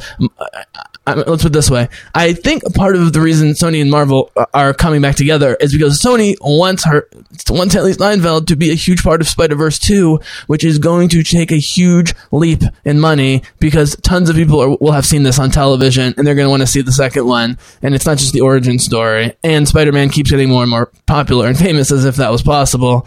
So, you know, you've got Tom Holland going from Sony eh, to, to Marvel and back to Sony, now back to Marvel. They split it. Hailee Steinfeld hopefully is going to be Kate Bishop, but she's also going to be playing Gwen Stacy in the Spider Verse movies, which may, they might already be spinning off eh, on TV and or film. That's something I don't know. But this was inspired. It was inspired that quote our our Spider Man. Forget the MCU stuff, you know. Ooh, straight to black for an extended. You never see this in movies. I mean, this is straight to black for like 10, 15 seconds. You never see this in films. It, it gives us a chance to breathe here. Um. So you know, it's not that it's a sh- let's put it this way: it's not Tom Holland who dies in the voice of Chris Pine uh, with blind Spidey. You know, twenty minutes ago when Kingpin snaps his his head his back or neck or whatever is going on. No, he ties up old fat Peter Parker, but in the prime Peter Parker verse of the comics, he dies or at least in one of the prime ver- Miles's ver- prime verse. But it does reflect the movies as well, with the Mary Jane kiss and the Tobey Maguire dance and so forth, as well as stuff that's going on in the comics. And that's what I was saying. If you're a true Spidey fan, that's part of the reason they, they loved it, and you would love it so much, is because the same reason nerds love Solo is it seemed like the Solo movie was going to fail because it was too much fan service. But actually, the reason the solo movie didn't do well, other than marketing and timing reasons when it first came out, is that it really had so much true fan service, deep dive stuff that's even beyond my Star Wars nerdiness. That the big Star Wars fans, especially males from my generation, love the solo movie. Now it's gained, gained traction over time, as we thought maybe it would, because it's a very, very good Star Wars movie. Um, and, but again, I think the reason this movie made quote unquote only 390, um, it, it's partially because some parents didn't know what to do with it, despite the rating. It, it, looks super trippy and like it could be ultra violent. We saw it with Chris Pine's death. Um, what I'm saying is, this is just so fun. It's hard not to watch. These two get to know each other, and you know, and and the key, obviously, which I'll get back to, is that I always like this mechanism where it's the younger, idealistic one who brings the old, bitter, cynical one back to things. And it's guys, that's exactly what Tom Holland as Peter Parker did to Tony Stark's Iron Man in the Spider-Man, Avengers, and Iron Man stuff. Um, and as I've said, uh, he's walking up walls. As I've said, uh, the, this the key to the success and love of Tom Holland in the MCU and the anger when he was temporarily out of it had less to do with his movies being great because you know people could still see great Spider-Man movies potentially in Sony, even though it hadn't been happening in a while, but it still could potentially happen. But that he became so ensconced with the Avengers characters and universe in general, but specifically humanizing Tony Stark long before he got back together with Pepper Potts uh, and had a kid five years in the future during the events of Endgame. In fact, he was specifically broken up with Pepper Potts and his head was completely lost and all over the place. But starting with Civil War and then Homecoming in 2016, you know, Peter Parker and his love for the kid as an adoptive son and sort of vice versa, adoptive father, was really what humanized Tony Stark, which makes it so heartbreaking um, what happens in both the final Avengers movies, you know, um, for ver- for different reasons and some similar reasons.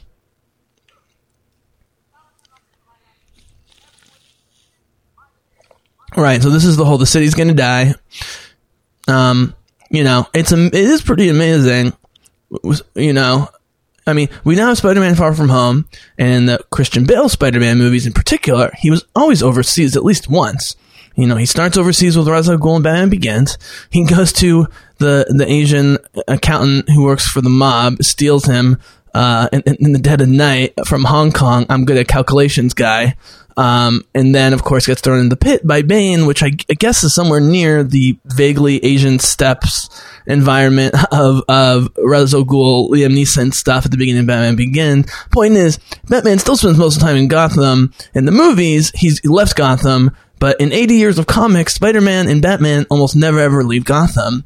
And so they need to be larger than life heroes that you could think could, in Batman's case, not only be a part of something like the Justice League, but be a leader with people like Aquaman, Wonder Woman, and the Flash, who are on paper much more powerful, and he could be in and hang and be a leader with the Justice League as Batman. So too, do you need to believe that Spider-Man in the big team-up movies, Civil War, especially the Avengers films, um, what we've gotten and going forward, that he can hang with them. Nevertheless, it would still be mostly dedicated to saving their city. Now, New York being the largest city in the U.S. and sort of culturally the most um, uh, diverse and important, you know, and Gotham sort of being the, the made up ver- darker but but you know similar version of that in the DC universe, it makes sense that those places need at least one you know a level superhero to keep things in check. And we wish we had a Spidey or a Batman in our world. We don't, as far as we know.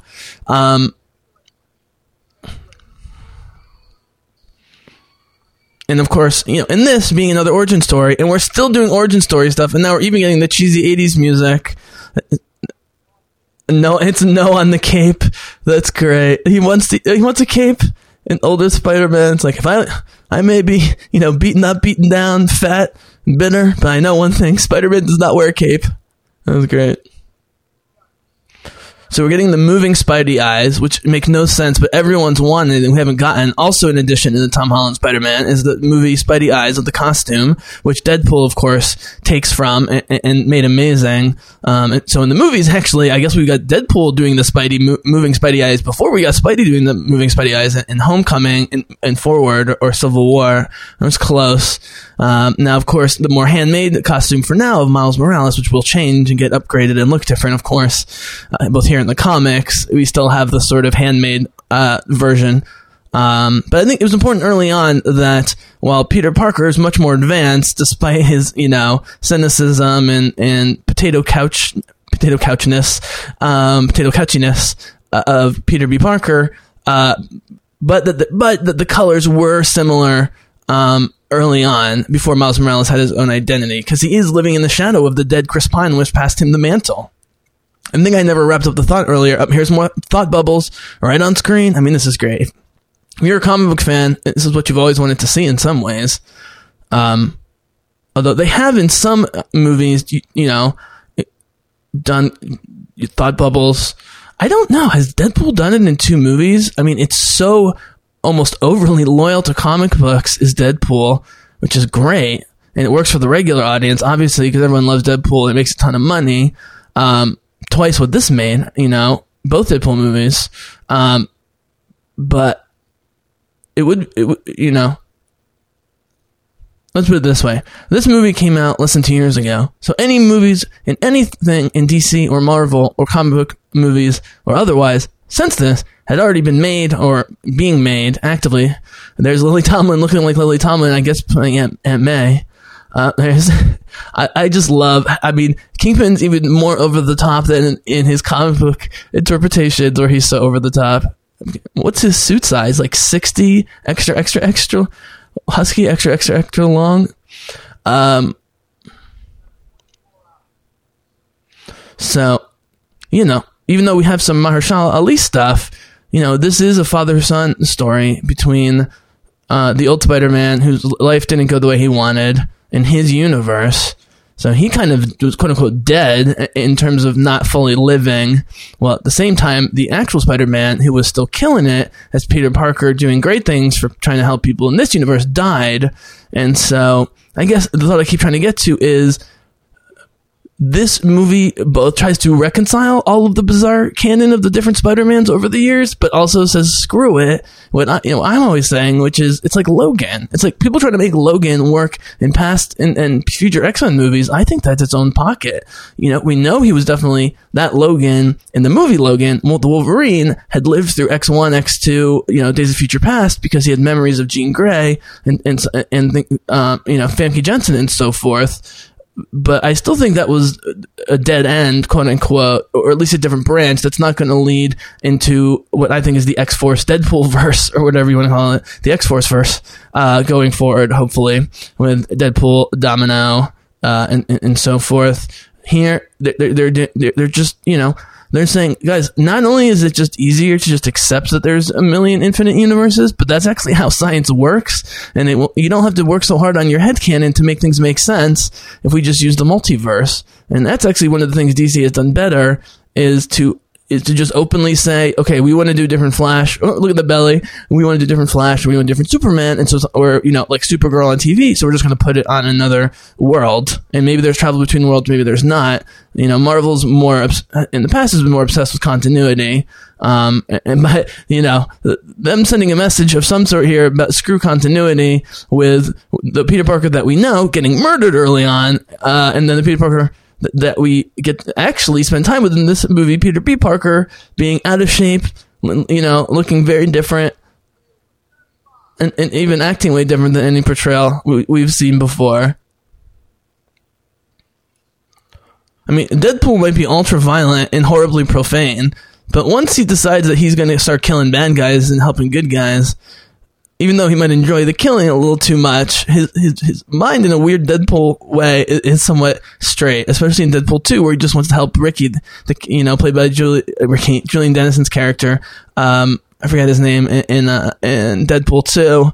Um, and so this here is, yeah, it's a father son story of, um, a little reminiscent of Emma Thompson's hippie, uh, hippie nerd teacher Okay, it's not anime. Uh oh. We get female octopus. Uh, uh, Doc, Doc Ock. Uh, this is awesome. My friends actually call me Liv. My friend, my enemies call me Doc Ock. Kathryn Hahn, as who's playing this character. Stealing computers. We know Spider Man likes to steal computers. Or Peter Parker, I should say. So what they do really well in this, as we're about a little under halfway through, um, is I was saying when we were about, th- oh yeah, there's Hailee Steinfeld, aka Gwen Stacy, baby. Um, it seems like the origin story is going on almost too long into like the 40 minute mark, uh, but then immediately they have to stop informal training. It's like Neo. It's like they try and train Neo for a few days, and then immediately they go to the Oracle, and then and then almost everyone dies, and so he has to become Neo much more quickly than he or anyone thought was possible. Certainly, Morpheus thought it was maybe it was possible, but not Neo. Here, both of these guys, the young guy and the old guy, have to start believing in themselves and believing in each other. It's a very sweet story. Um, and you know, having the the Chris Pine, you know, perfectly cut, always do the right thing. Uh, lots of guns, a PG movie, scientists holding guns at two Spider Mans. Um, now we got shaky cam. We got lasers in this universe. Gotta love it. gotta love it. I had actually thought this might be sort of futuristic um, well, sort of a mix of, of, of old noir with some futurism in this, and that is sort of what happens. We'll see the noir stuff with Nicolas Cage for sure. Here he does his first big fall, and he catches himself, and then falls. Uh, but he caught himself enough to, to land safely on the snow. More blue lasers.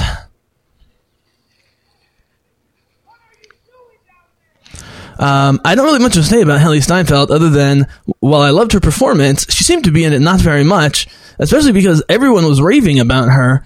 Men and women, old school, new school, and otherwise, was raving about her as Gwen Stacy going into this film, and she was raving about her just loving being a part and thankful for being a part of this film. Big famous Hailee Steinfeld, who's done numerous movies that made more money than this, especially in including the Bumblebee movie you know, and future lead Avenger was extremely proud to be a part of this, and you can see why, even if it was on a small level. And goddamn, when she comes in, her costume as Spider Woman looks amazing. And I keep trying to get to you guys. My nephews, I mention this all the time, like all little kids, at least in this part of the, the world, all love Spider Man, even before they know what the hell Spider Man is and can even say his name. They finally can say Spider Man before it was Spider Man, Spider Man, Spider Man. Um, and so I just bring Spider Man Legos and build them and just play with them, and, and they absolutely love it. I mean, you know, kids love the look. And Spider Man, they just get innately how cool it is. Um, I was going to say in the Spider-Man video game, well, also Sony also hit out of the park as a PlayStation exclusive, being Sony, uh, as one of their many great exclusives in the PlayStation 4, and sold a ton of copies, only second to Uncharted, of course. You know, Tom Holland. Uh oh. Multiverse stuff. Uh, Tom Holland, of course, now going to be the lead in Uncharted and Spider-Man, which is the top two selling games of the PS4. But in the Spider-Man game, I, I believe Mary Jane has more agency and kicks some butt.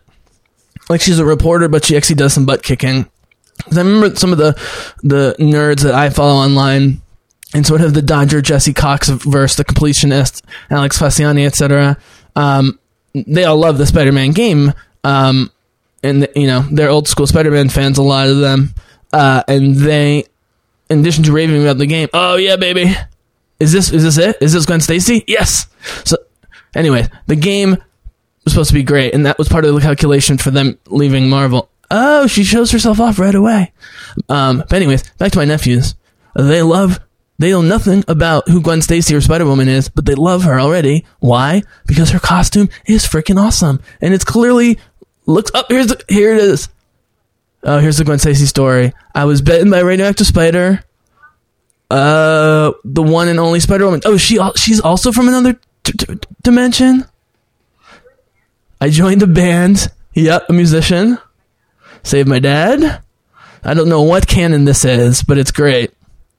So in her universe, Peter Parker was her best friend, but she's the Spider Person. That's what's so great. It's not like this feminist, oh, women are better or Spider Woman's cooler. It's, no, in her universe, she just happened to be the one to take on the mantle.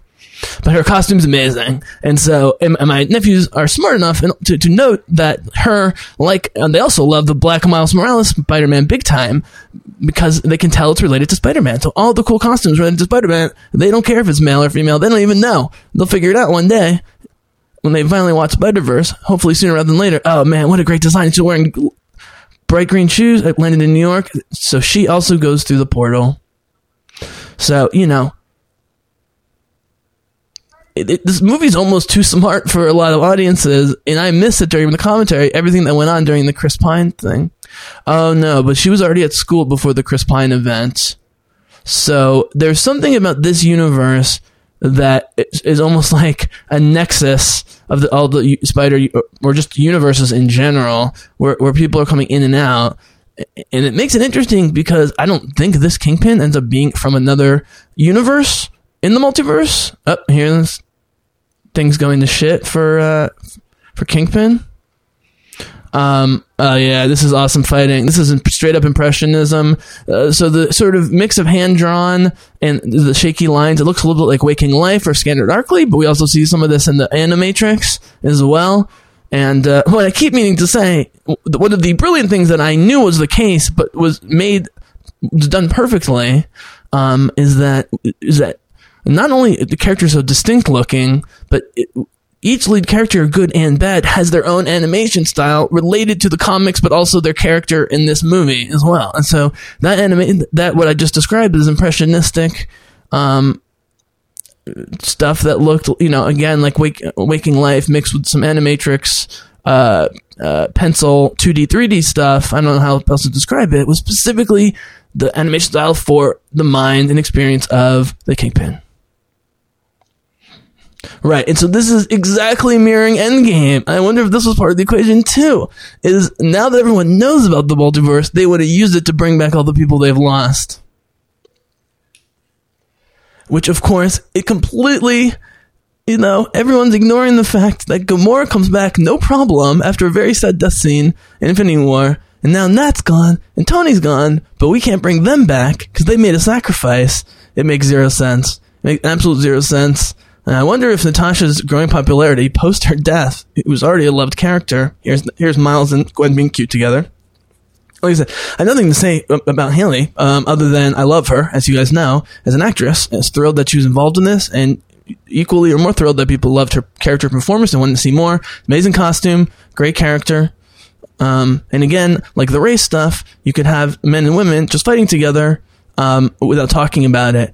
And the real connection here with Creed, which performed way better here than overseas, because uh, old Peter Parker loves young, seeing the young love. Um, you know, Creed performed way better here than overseas because Rocky is an American property, and Star Wars, for all the money it makes, doesn't matter if it makes 500 million or 2 billion. Um, the majority of that money, literally over 50% of, of it, is always from the States because it's an American property. And so while the Spider Man movies, the original ones, original three and then two Amazings, um, ma- continued to make decent money overseas, the money literally went down in each of the first five Spider Man movies domestically and only started going up um, recently with, uh, with Far From Home. And Far From Home, uh, you know, if you ignore inflation, you know, almost beat the original Spider Man as the highest grossing Spider Man ever and uh, worldwide beat it significantly. Um, and that's a testament to Marvel and Tom Holland, and yes, Sony too, when they were getting along. Luckily, it was only three uh, weeks of them being up their own asses before they realized they needed to be productively up each other's asses with the character of Spider Man and Tom Holland. Was a lot of people's favorite character, and they don't want to deal with corporate bullshit. They just want Spider Man in his own movies and definitely in the Avengers. All right, here we go. So there was an Aunt May moment a little while ago, I guess, that I missed. Aw. So, right, so this is what you do in these movies. We're a little over halfway done. Everything's been bad, bad, bad. Bad guys winning. Weird stuff happening. Now good guys gonna do some stuff. All right, here we go. Yeah, okay. So Gwen Stacy is in this more than I thought. This is just my female obs- uh, badass female obsession thing. Like when I first saw Endgame, I was almost insulted with it seemingly how little screen time Natasha got in general, but especially her death and then them not mourning it. Of course, on subsequent watchings, I realized that you know she almost stole the movie. That Scarlett Johansson in her death was not only way cooler, but the mourning of her way longer. Um, and only halfway through the movie, before we get all the other crazy Spider-Man from the past, here we're getting the costumes. You know, this is more nerd stuff. Nerds love this stuff. But so do the kids, like my nephews. I cannot wait for them to watch this. Now that looks, that side look there, even though they, their, their hair and stuff look nothing alike, it does appear they maybe are modeling at least the eyes on Hailee Steinfeld. I could be wrong. I never know when the casting happens in these process, uh, casting happens in these processes in the process of making a movie. Uh, so anyway, yeah, so that's just a me thing. So Gwen's in it a lot longer. She's already on the team. We got like 45 minutes left to go. We're about to hit the final act. You might need these name tags. Uh oh, they're all tingling. That's so cool. They, all have Spidey sense. In all universes, there's a Spider-Man, at least one, and they get bitten, and that's that's how you. Uh, oh yeah, here's Nick Cage. Where's the wind coming from? We're in a basement. Wherever I go, the wind follows. Uh, here comes a self-referential humor. The wind, it smells like rain. Oh, oh, we got anime Spider Girl. This see, this is great. I, I saw this with my friend Gabriel. He specifically hates Spider Pig and a couple of these characters. But for me, I'm like the weirder the better. Here's Spider Ham or Spider Pig, whatever he's called. I guess he's too Looney Tune-ish, maybe for the purist, is what's going on. Um,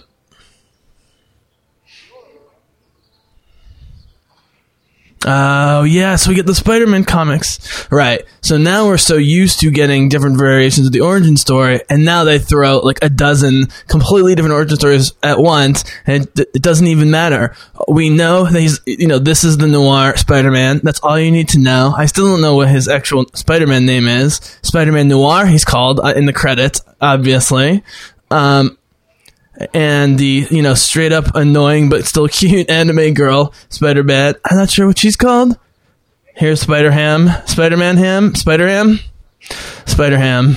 I I, I eat some Spider Ham. Uh oh, better not I tell the guy. Okay, enough. Uh, Right, that's actually self-referential again of telling the movie from our brains enough origin stories. We get it. You're from different universes.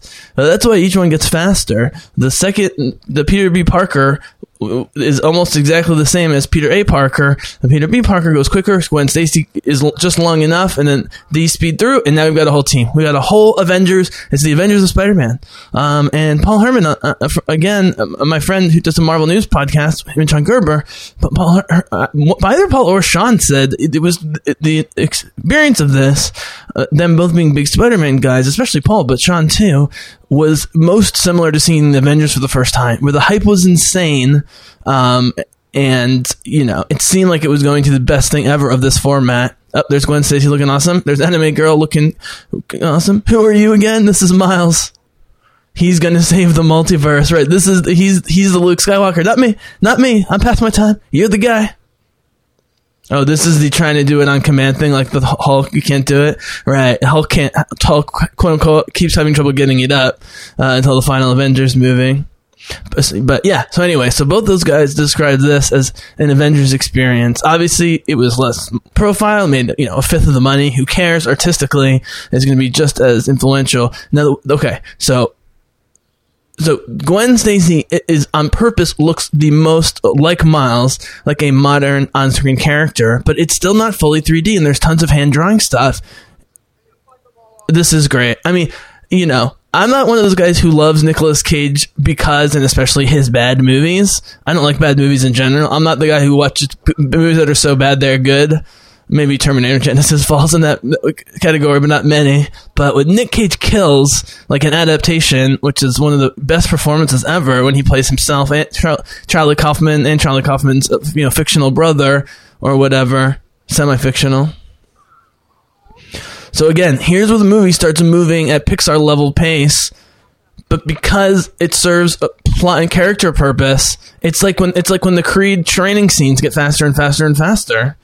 And you know, I'm constantly making the difference between superhero movies and comic book movies because to me, both The Martian and Creed, which came out right after one, after another in late 2015 when the Bizzlecast was just getting going, in both cases, M- Mark Watney in The Martian and Adonis Creed in Creed, as well as Tessa Thompson, I, I would argue, as Rock, and of course Sly Stallone. I mean, these are all what I would consider superheroes in terms of the genre. The Creed story is v- such a superhero movie that Disney immediately gave Ryan Coogler not only the direction and writing of the Black Panther movie, which is their most important movie, more than even the Avengers films, and is made more domestically than anything that's not the final Avengers movie. Wakanda Forever, the first one's out of the portals when the reverse snap happens. Um, they give it to 26 year old named Ryan Coogler because not only was Creed amazing and should have won all the awards, uh, and also turned Mike, Michael B. Jordan from sort of a cult superstar to a mainstream superstar, if he had not already. Oh, here's Aaron Davis thing. Um, but that it was it was exactly the superhero tale with the ups and downs and the, the peaks and valleys that we're used to in Avengers movies. And that's why Black Panther, for all its Black Pantherness, all its Wakandaness, and all its fucking brilliant, amazing Africanness, and I was waiting for it. One of my first predictions, but it came even more true in terms of its success and how much it was loved across the culture, more than I could have imagined in my wildest hopes. Um, the same way Spider-Man fans wanted to love this ahead of time, but were nervous that it would be another train wreck that was even bigger from Sony because you screwed this up. Um, and to loop it back around, yeah, this is the Avengers of Spider-Man. So if you really love the, and that's the thing I cared about the least. What I do love is just that it's a giant team-up movie. And I don't even care that these are different Spider-Men because they act and look so different in their universes, which is sort of the point. Um, Whoa, those definitely look like the gloves of embodied Sauron at the beginning of Fellowship. Like 100%.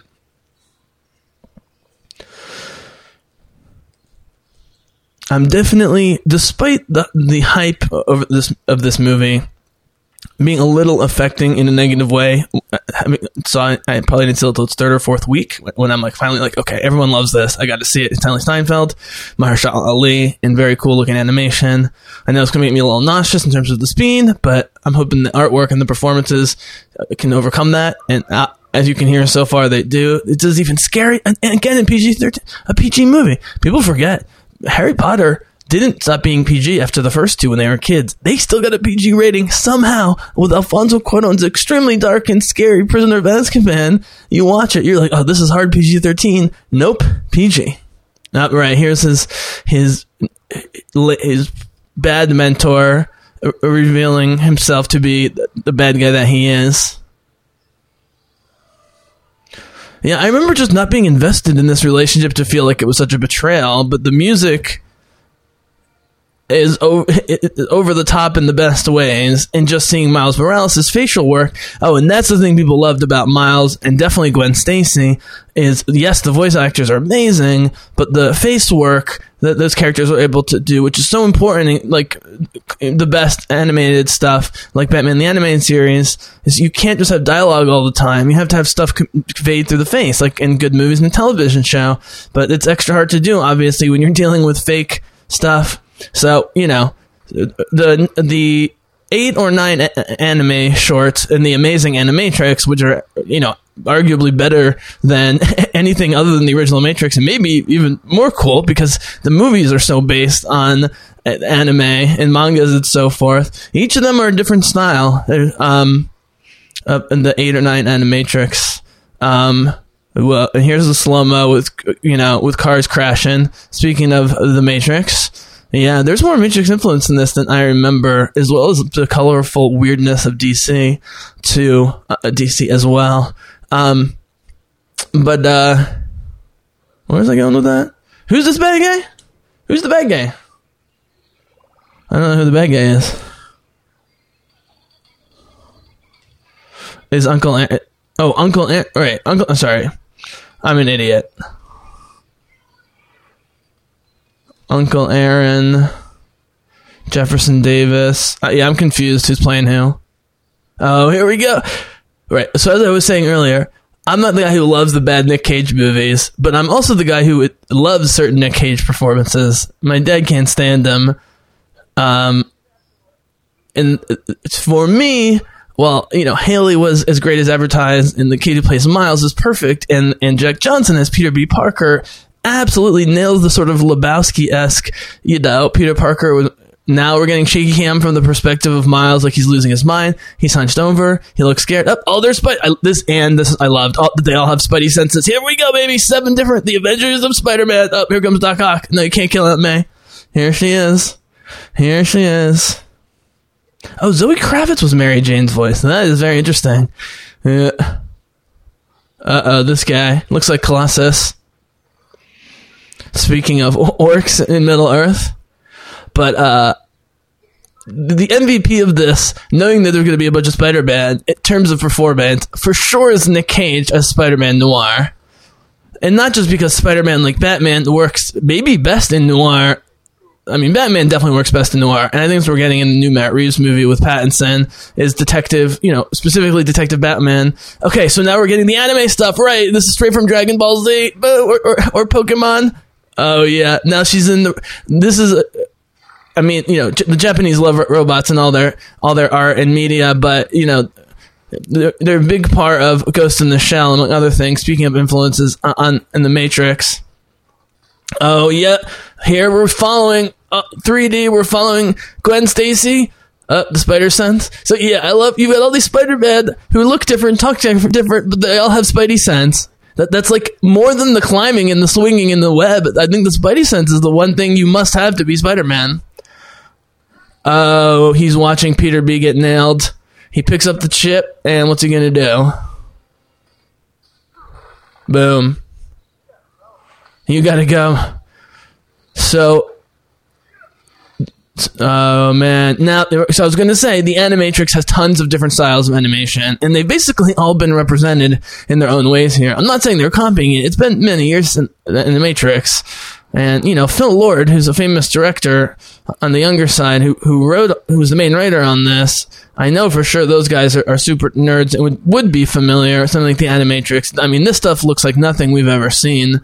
Um, but whenever they're sort of side scrolling running and it gets very pencil-y and kind of outlined or impressionistic, as I was saying uh, earlier with the Kingpins flashbacks, um, it's very reminiscent of, of a couple of uh, particularly affecting, beautiful, and at the time never been seen animation um, in the Animatrix. Nowhere Left to Run. Is this the I Am Neo thing? Or I Am Iron Man? Miles? Oh, he didn't know it was Miles. Yeah, it was Mahershala who's the bad guy. I just I would have recognized Maher, Mahershala's voice immediately. I just actually had this low almost the whole time because I knew I'd be spewing tons of thoughts even without trying to do a play by play. I think I warned people in the intro or the pre-intro that I was not going to do a play by play, but Oh man, those gloves are straight from Sauron. Gunshot. Oh man, who blows him away? He's a bad guy. Tried to kill the Spider-Mans, including Miles. Oh, Kingpin nails him. Yeah, it is. It's pretty great. Whether you watch Daredevil or not, if you know the comics, having Kingpin be the bat who's, you know, the ultimate ground level evil guy. Yes, he's brilliant and powerful within New York, but I don't think his brain can even comprehend. Actually, no, he does realize there must be multiverse stuff going on. Um, Kingpin is, of course, voiced by Leaf Schreiber. God bless him. I love Liev Schreiber. It's awesome. I do want to mention uh, that while there are many artists done great Spider-Man stuff over the years, Stan Lee, Steve Ditko um, for Spider-Man, and Brian Michael Bendis and Sara Pichelli in particular for Miles Morales are cited. And I know that the Brian Michael Bendis Miles Morales um, is somewhat classic and maybe definitive. I wanted you to look up to me. Right here's the dying of the bad guy who's not the ultimate bad guy.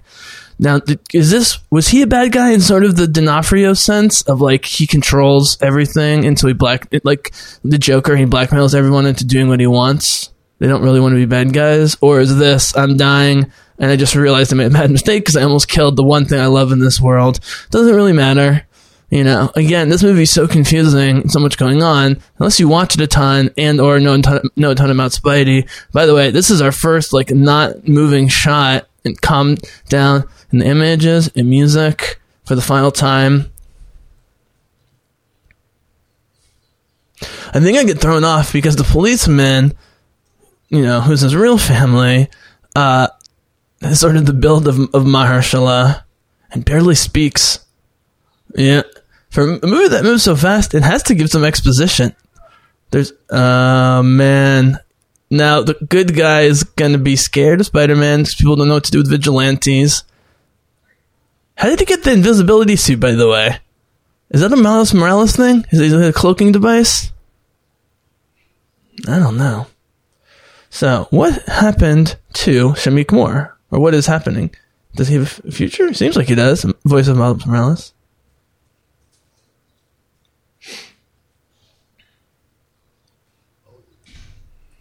Uh, yeah, so he has he he, got feelings for this part. You know, they were family, even though that guy turned out to be a bad guy. Okay, so Shameik Moore is way older than you think. He's almost twenty five. No, I'm sorry. Uh, yeah, this is the temper tantrum, but it's a mature temper tantrum. This is what, what adult would respond to. Just briefly destroy stuff and then get your head together. Um, born May 4th, 1995 in Atlanta, Georgia. So, even recording this, he was at least 20. Um, oh, there's a TV series called Wu Tang, an American, what, saga? He, he's in it as a regular? Oh, I gotta check this out. And he's got a TV movie and at least two, uh, features in post production. Um, so we'll have to see about that. Uh, right, everybody lost someone. My my best friend who was Peter Parker. Oh, okay. The point I was going to make earlier is other than this movie, it's mostly Star Wars movies that, you know, do much better and are much more important here than overseas.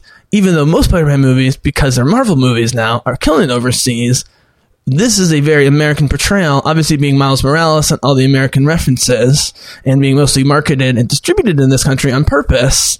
Um, given their limited budget, I believe of 90 million for everything, which is not a lot. This is adorable. Them all on the ceiling, and nope, bad job hiding.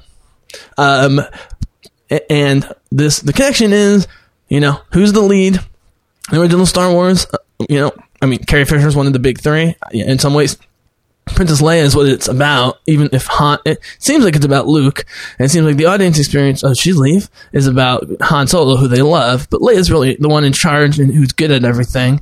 Rey and Jyn are clearly the stars of their movies in Star Wars, and so, you know, I guess what I'm saying is, for all the sexist problems in this country, and there are a lot, movies that have strong female characters, including Wakanda, percentage wise, do way better in this country. You know, whereas Aquaman, let's put it this way. Black Panther made a ton of money here and overseas. It was still mostly in the US. You know, Aquaman actually did just okay on the budget in the US, but made a ton of money overseas. You know, some big, broad, colorful, male dominated roles um, tend to do better overseas, and that's why Wonder Woman did so amazing in this country. It spoke to the the politics of the country, and while not at all a manifesto on, on feminism is this particular uh, movie, nevertheless the portrayal of Gwen Stacy as just a normal but smart, capable, and interesting young woman in you know 2015 or 2020 or whatever. Up there she is. She didn't truly leave. Oh, they just they knew they had to leave to let the that this father son thing happened, and they're all sticking on the wall. Um, yeah, look, Hailee Steinfeld is gorgeous, but she looks like Girl Next Door, no matter what. And that's why girls, people, but especially girls, relate to her. Her most famous song that made her into a real pop star is called Most Girls. And it's not a cynical song that most girls suck or most girls do this. It's that she wants to be most girls. She thinks most girls are great. It's such a positive message. Um, and so, but Hailee Steinfeld can be complicated, funny, insecure, even make bad decisions like in Edge of 17. Really bad decisions. And her characters, she's making great decisions in real life, but she was able to complexify Gwen Stacy here just by being herself and doing Gwen Stacy stuff. If that made any sense. Why did they tie up Peter? Because he's going to try and get revenge or something? Yep. Yeah, not what this commentary is about, guys. Not what this commentary is about. I'm Still trying to figure out what's going on.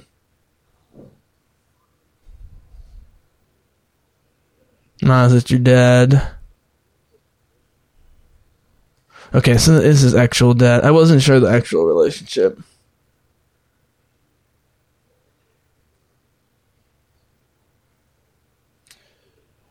Hmm.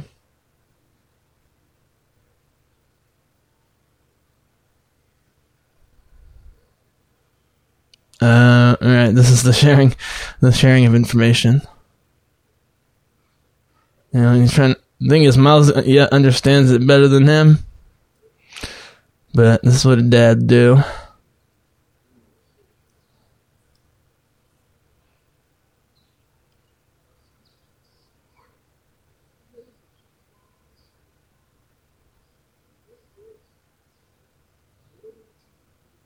Yeah, Brian Tyree Henry.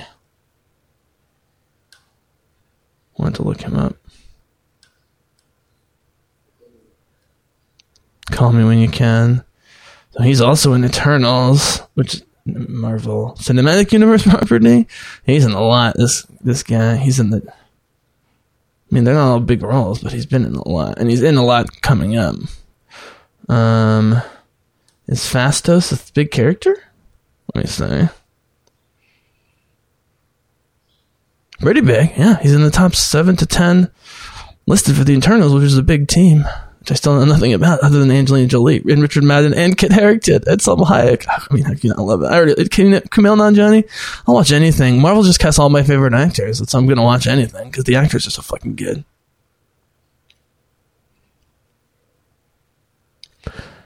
I guess my disappointment was that I thought the way Aquaman was definitely billed as Aquaman, but Mera in the actual movie, from what I understand, has a huge part and is just as important. The same way Jessica Henwick uh, as Colleen Wing is just as important in the Iron Fist duo as, as uh, the Iron Fist himself. Of course, she becomes the Iron Fist. Spoiler alert. Um, I thought maybe they were going to be buddy partners the whole time. This is actually more interesting. And, you know, I think they were thinking they'd do well enough and be acclaimed enough. I mean, the acclaim seems obvious as you're making this movie, right? It's like making an Un- Uncharted or The Last of Us or whatever, the God of War, you know, or Zelda, you know, game. You, you know it's going to get one of the best of the year, one of the best ever things. Uh, took you long enough. Now, just like Creed, you think there's going to be hip hop all over Creed and Black Panther, and there is. But Ludwig Göransson, who did not score this, but he did score Creed and Black Panther, um, and is going to be scoring The Mandalorian, knows exactly when to drop the hip hop. And it's usually during training scenes. Um, let's, let's put it this way: it's during the earliest out. Oh, here comes the Miles Morales black costume. I got this Lego from for my nephews. They love it. Like I said, they love Miles Morales costume. They love Spider Woman costume. They, anything Spider Man that looks cool, they're into it. So uh, yeah, I'm not gonna lie. My nephew's loving Spider Man for a young age. Oh man, this is beautiful. See, that's the thing. For all the crazy animation, when the big shit, this is like dropping the hip hop music at the right time. Is and we're, we are seeing the panel stuff and some comic book stuff, but now it's more you know cinematic, quote unquote, in the live action sense in terms of spinning the camera, doing shaky cam at certain times, you know, not really doing anything impressionistic. This is the most sort of photorealistic by far in the whole thing. This is definitely way more 3D, but they have the cars and people sp- uh, spin by him that, uh, that are 2D in the background and foreground. And so it's, you know, it's just beautiful. There's not even a, uh, a, a Moff Tarkin moment uh, like in, in Rogue One, which I didn't mind. But if you're my age and have ever played video games, you know immediately that that's not, you know, the real Tarkin um, even though a lot of people were fooled by it, who, who didn't know what's going, who much older, didn't know what's going on. You know, I'm always joking about CGI Thor, CGI Cap. It's increasingly easier as the technology gets better. It's increasingly harder to tell, but I can still tell. This is obviously a fully animated movie, but there's no 3D animate. Like even right here, because of, of the herky jerky way the characters are moving and they're so differently animated, they can get away with some 3D uh, shots. You know, the building in the background is 3D. The painting, or, or the mat, I should say, of of New York at large. Okay, this is your your red carpet thing. Now you got all the Spideys doing all the swinging, all the stuff. Yeah, baby. I mean, the fact that part of the love by nerds of Gwen Stacy in this is her costume, both in the comics and how beautifully it was realized here, um, and that's totally fine. But Hailee was mentioned as a standout in terms of her voice. You know, Miles is supposed to be the everyman. That's kind of the point, and that's why Tom Holland works so well. Is because okay, yes, he's extremely dashing and charming and good looking for a young man. Is Tom Holland, and the ladies love him and the men love him, but he's also an everyman. Oh, so now Peter Parker, Peter B. Parker is seeing MJ in the new universe. Yeah, this is like the opposite of Thor in Endgame, where he chickens out both from his mom and Natalie Portman. There, yeah, there she is. Okay. Okay, so this is this has got to be Kravitz because I don't know if we we briefly hear the other Mary Jane or is she playing both Mary Janes? I wasn't there for you when you needed me. Right, he's unloading onto this poor woman who is Mary Jane. Uh, yeah, Gwen Stacy. That's the thing. Hailee Steinfeld had nothing to do with that that uh, look of horrible embarrassment standing behind him, watching him admit his feelings to someone who has no idea what he's talking about because he's from a different universe. But you know, uh, somehow, and I don't know these other actors as well, but the same way they played to Chris Pine's personality with the clean cut but complex and smart, uh, you know, Peter, Peter Parker, blonde Peter Parker who dies earlier, you know, and Miles seems like a very personal portrayal. They're definitely playing to the the the cute, awkward humor uh, of Hailee Steinfeld and her character, where she's both very smooth and very awkward at the same time, and no one can do that like Hailee Steinfeld. And even though she's super powered here, you know, just like Jennifer Lawrence always has to be kind of a mess in, at some level in all her movies, just for the truth, truthiness of the whole thing. All right, so now we're doing straight up anime. Kingpin, the people in the studio. uh, this is straight up Ghost. I mean, this right here is straight from the Ghost in the Shell mangas, not the cartoons, the the mangas, the man machine interface, and so forth. And that's ultimately why I loved it. And the Avengers. We got the Avengers. I mean, here we go. This is who. I mean, because they're so different, they're not Spider Man. They're Spider Man esque, and that's cool enough. But they're the fucking Avengers right now. I forget how this movie ends, if and how they go back to their their individual places.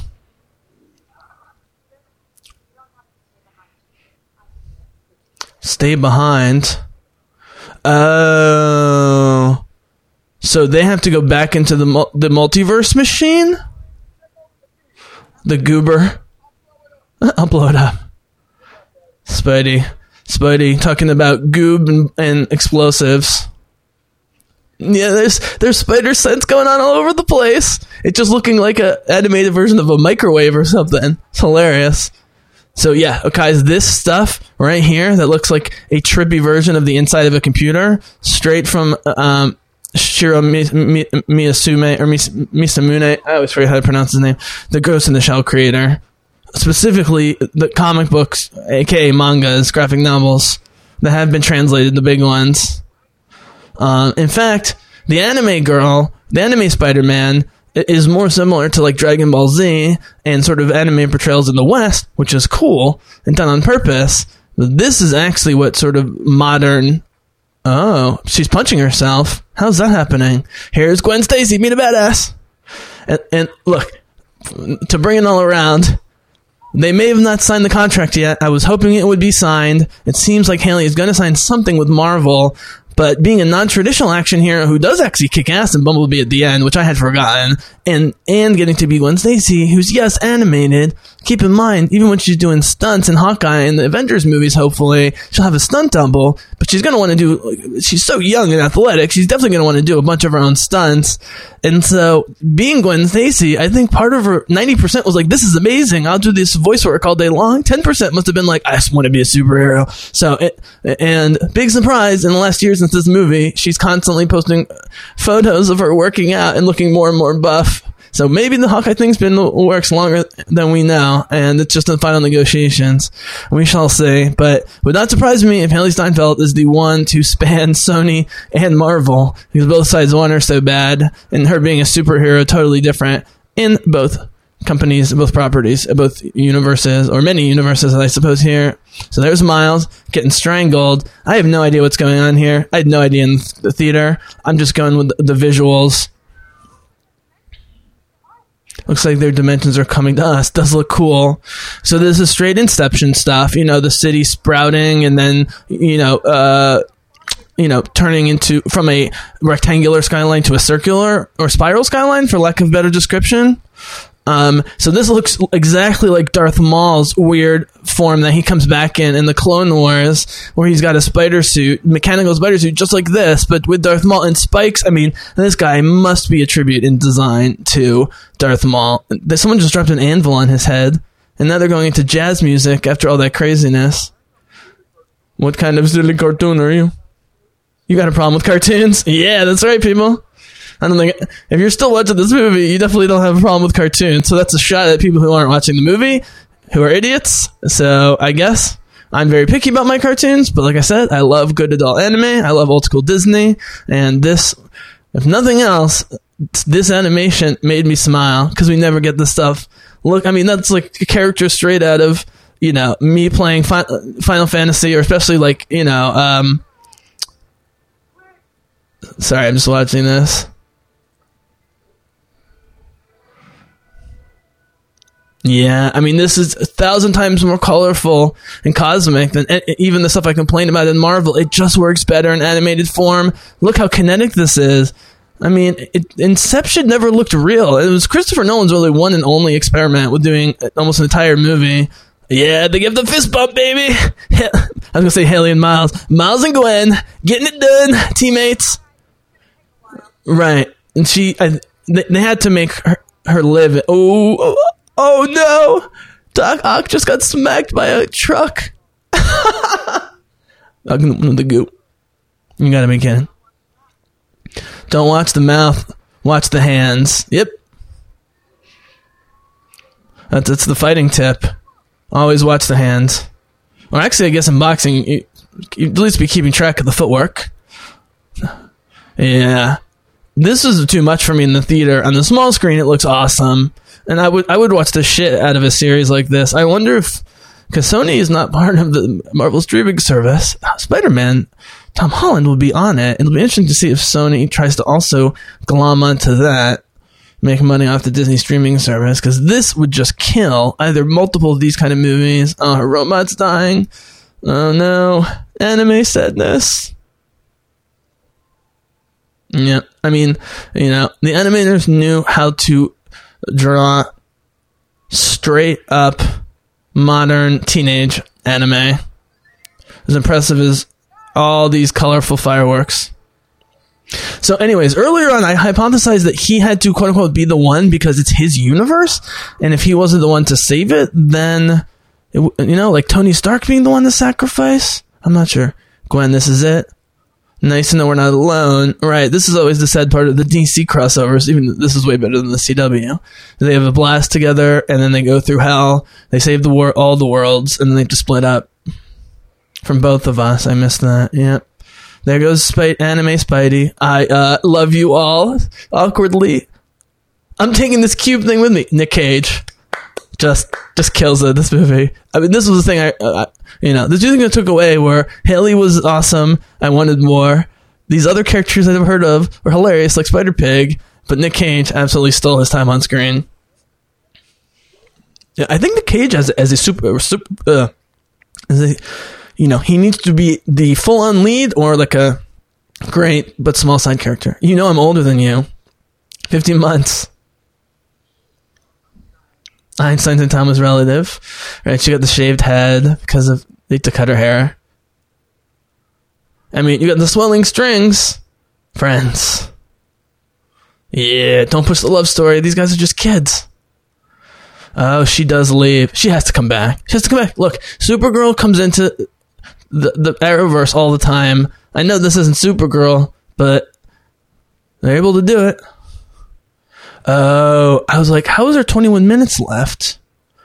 There must be, yeah, I was gonna say there's gotta be a final battle after the other Spideys leave. Yeah, they thought they'd taken down Kingpin. So does this Spidey also sacrifice? Does Peter Parker die twice? Oh man, that would be. If Peter Parker dies twice, and the comic book nerds, spider nerds love this, you know you're doing something right. This guy could kill you. Can't let Spider Man die. Right. He's now rejuvenated this guy to be Spider Man, just like Bruce Wayne after nine years hold up in uh, Dark Knight Rises. Oh man, comes Spider Man. He kicks him in the hole, just like Natasha in the Hulk. You gotta go home, man. Yeah. How do I know I'm not gonna mess it up again? Says Peter B. You won't. This is it. This is Creed bringing Rocky back to life. It's exactly Creed bringing Rocky back to life, and then Creed, of course, has to fight the main fight, but he brings Rocky Rock back. Come on, Rock! Come on, Rock! Come on! All right, so we had to. So this is what I said earlier, which was it's not the Miles Morales show. It's definitely the Spider Verse show, but to make this guy the true hero and launch Miles Morales on the big screen, he had to do the final fight. I don't know how they justified sending everyone back just as the Kingpin was here. Oh man, I mean the Daredevil fight with the Kingpin at the end of season three and what looks like the end of all Daredevil on on television for now is great, especially because there's a third party in Dex who's also trying to da- take down both sides. So it's a three way fight. Um, you know, this is just good guys punching bad guys and try not to get punched too much. But you know, this as the visual representation of the multiverse. Let's just put it this way: because it's live action, because of budgetary reasons, and because you know Doctor Strange can be super cosmic, and we're going to see more crazy cosmic dimensional and, and madness. It will be interesting to see. Let me just put it this way: it will be interesting to see if they try and do a live action of the Spider Verse and how weird and busy it is, or whether they stick to the Dormammu formula, which has some Inception stuff, which has has some big, you know, headed ex machina Matrix stuff. Oh, this is him seeing his family Vanessa. Oh, it's named Vanessa too, just like in Daredevil. Stay with me, please. Yeah. Uh, they do what they do with D'Onofrio. They make him super evil, but then when it comes to his relationships and the people he loves, he briefly becomes a softie. Especially with women. He's so scared of tiny Madame Gao in season one. Yeah, that's what. you know, having your superhero either directly related or have close connections to the police and or law officials and or you know hospital. I mean, we see that in Daredevil, we see that in Batman. You kind of need it. It's like Claire Temple; she needs to patch everybody up, especially Charlie, and she needs to help you know uh, Danny Rand and Colleen grow up in the Iron Fist series. You, but she's also a nurse. You need that character. I mean, that's the other thing is like nurses in general, whether even if they're ER nurses and see horrible shit and work terrible hours for terrible pay, nurses tend to be sweet to the core. It's sort of part of the, unlike doctors who do not have to be. Nurses who spend most of the time with the patients have to like people at some level. It's a, they, just making Miles Morales' mom a sweet nurse. You, you don't ever have to worry about her not being a sweet mom. Yeah, I mean, Daredevil gets thrown all over the place. So Dex can ricochet his stuff, and Daredevil has trouble following because how complex the ricochet patterns are. Uh, you know, this guy is just pure man meat, man meat. Um, and uh, me and my dad haven't finished our Daredevil three yet. Uh, man, he just slammed on PG guys, not PG thirteen. It's PG. Um,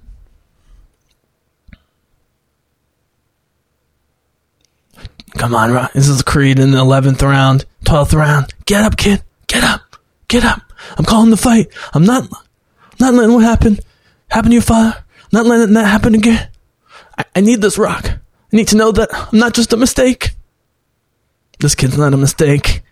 He's got two grandparents, but he needs to win this battle by himself. Somehow. Yeah, so they went from super colorful to bubbles floating, which is basically what we see in extremely strong microscopes. Like, let's put it this way there is a part of reality that does physically, as well as sort of metaphorically, or anal- analogically, I should say, look and act like what we're seeing here. Like, this is the most scientific thing yet. Hey. So he just blasted. Was he the god of thunder? He just blasted energy somehow into Kingpin, and King put pushed the green button for me. Is he sending him back into his dimension? So, oh, is that part of why he's so angry? Is he's out of his dimension? Is Kingpin? Yeah, that's an interesting take. Okay, now we're back to bub- uh, bubbly Inception. This is the cleaning of everything. It's like the snap on deastrifying. You know, you got to do this in all team up superhero movies, I suppose. Fix everything at the end quickly and conveniently. Yeah, I mean, now we're going through the neurons and synapses. This is straight from the X Men. So, you know, you go through the Matrix roller coaster, co- code roller coaster, as I call it, for a few minutes before each of the Matrix movies. and the X Men movies, you, you do the same thing, but it's through human bodies and human neurons in particular. They're referencing that here. The combination of the complex human body, um, and the, at the smallest levels, especially to quantum physics. Sorry if this is loud, guys. I'm, I'm not wearing my uh, sound-free headphones.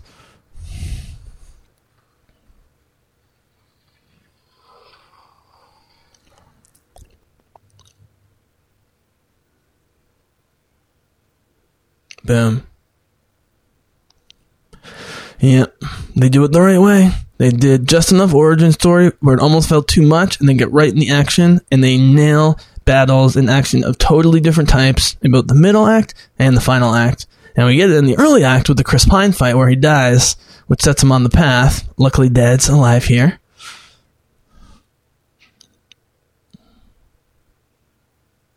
Um, you know, in, in Star Wars, everyone's an orphan, and they have to learn to be good guys or bad guys. Um, you know, Luke's an orphan. Essentially, Leia's an orphan, although she's raised by a family. Rey's an orphan. Jyn is essentially orphaned by both her her dead mom, her captured father, and then Saw Gerrera, you know, is orphaned for an extended amount of time. But having Aunt May and Uncle Ben, or at least Aunt May, in the main Peter Parker story, Uh, here's the dad son moment.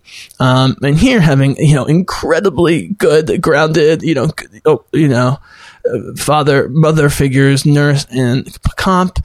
It, you know, it, you need it in a movie like this because you want the origin story to be about self doubt and stuff and not about your core morality.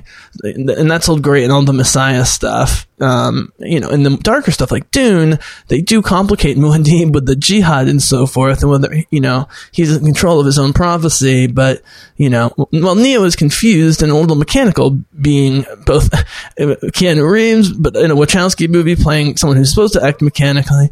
Um, you know, you buy Neo's goodness from the beginning. The thing you're not supposed to necessarily buy is that he is the one. I, I kind of want you to be the skeptic that the bad guys have for him, and not the true believers necessarily. And that's why they have the the, the Oracle lies, quote unquote, or tells only partial truths when he sees the Oracle, where she says, uh, "You got the gift, kid, but you're waiting for your next life." Um, point being, while you get great family moments, and this is part of why this works great as PG, is they really stress the family moments as real. They are even family moments like here where they don't know even know that it's their family. Um, but also to crown the character that you never think from your friendly neighborhood Spider-Man. Oh, they got Wilson Fisk tied up, and yeah, now he's a star. Yes, Miles Morales in the red on black instead of the red on blue. Look, Iron Man's black. I mean, War Machine's black. Don Cheadle's black. War Machine is a black uni- uh, uh, costume. I think it's awesome. I'm a redhead. Used to be ashamed, or not ashamed, but it just felt weird being a redhead. Now I love the color red. My uniform would be very red and or orange for sure. Got to celebrate it. All right, now we're getting the Tobey Maguire, having fun, showing off. Did this with my dad. Yeah, they, you know they they make Uncle Aaron a good guy in the end because he did go down the wrong path, but he was not truly evil. Sort of like the lead bodyguard in uh, T'Challa's retinue. Um, oh, they're thinking about each other. Oh, here's getting back in shape. Oh yeah. Mar- does Mary Jane give him another chance? It looks like she's gonna give another, she's gonna give uh, Peter B another chance. Ending on him, just swing. This is this is every Spider-Man movie. You got to do it. It's like the end of Wonder Woman. You have to have them flying around at the end, t- you know, smiling, having fun being good guys, and actively saving the world constantly and loving it. They love the fun of it, the challenge, but they mostly love people. And Spider-Man loves people just like Wonder Woman loves people. Not all the superheroes operate that way. Certainly not Logan or Tony Stark all the time. The Tony gets there because of Spidey. I'm not the only one, not by a long shot. I don't know what song this is.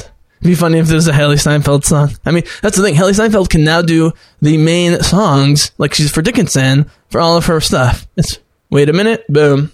That was awesome. Great movie. So I'm sure there is a stinger of some sort, but I did do a long intro. I hope you enjoyed it. Um, you know, again, I was never going to do a play by play of this, partially because it moves too fast. I still don't understand everything, but man, that this was a movie I knew I would like actually on a smaller screen, not blasting me in the face, when I could digest it more. And even though I'm going to definitely watch it again, I love doing this commentary with you guys, but uh, nevertheless, um, you know, on the smaller screen and really honing in on the visuals, it works with me much better, which is why I'm starting to see movies not in the theater because they're either terrible screens with terrible sound or they're too good and too huge and too loud. It just, you know, it's hard for me to process. Um, so this is a great movie. Uh, You know, I, I hope it revolutionizes filmmaking going forward the way a lot of people thought it would when it came out. I don't think it's 390 million total, which, by the way, on a 90 million budget, is four times the budget. So you're happy with that. There's Hailee Steinfeld. Um, uh, Mahershala Ali. I mean, those are the big names. Let's be honest. Mahershala Ali and Hailee Steinfeld sold this by itself, to, to, you know, or and Liev Schreiber, I guess, too. Um, no, Nick Cage, amazing. Zoe Kravitz, John Mulaney. Um, I'm gonna close this window real quick while I finish up. Um, and uh, and yeah, it's just a great movie. It made me like, really like Spider Man. And watching that, no, I, I don't know if I can get through Homecoming. I tried once, but goddamn, do I love the my current Peter Parker, Tom Holland, and I'm definitely going to rent uh, very very shortly. Um, as long as it's rentable. uh, away from home. Thank you for joining me. This has been the Bizzlecast commentary for uh, Spider-Man Inside the Spider-Verse.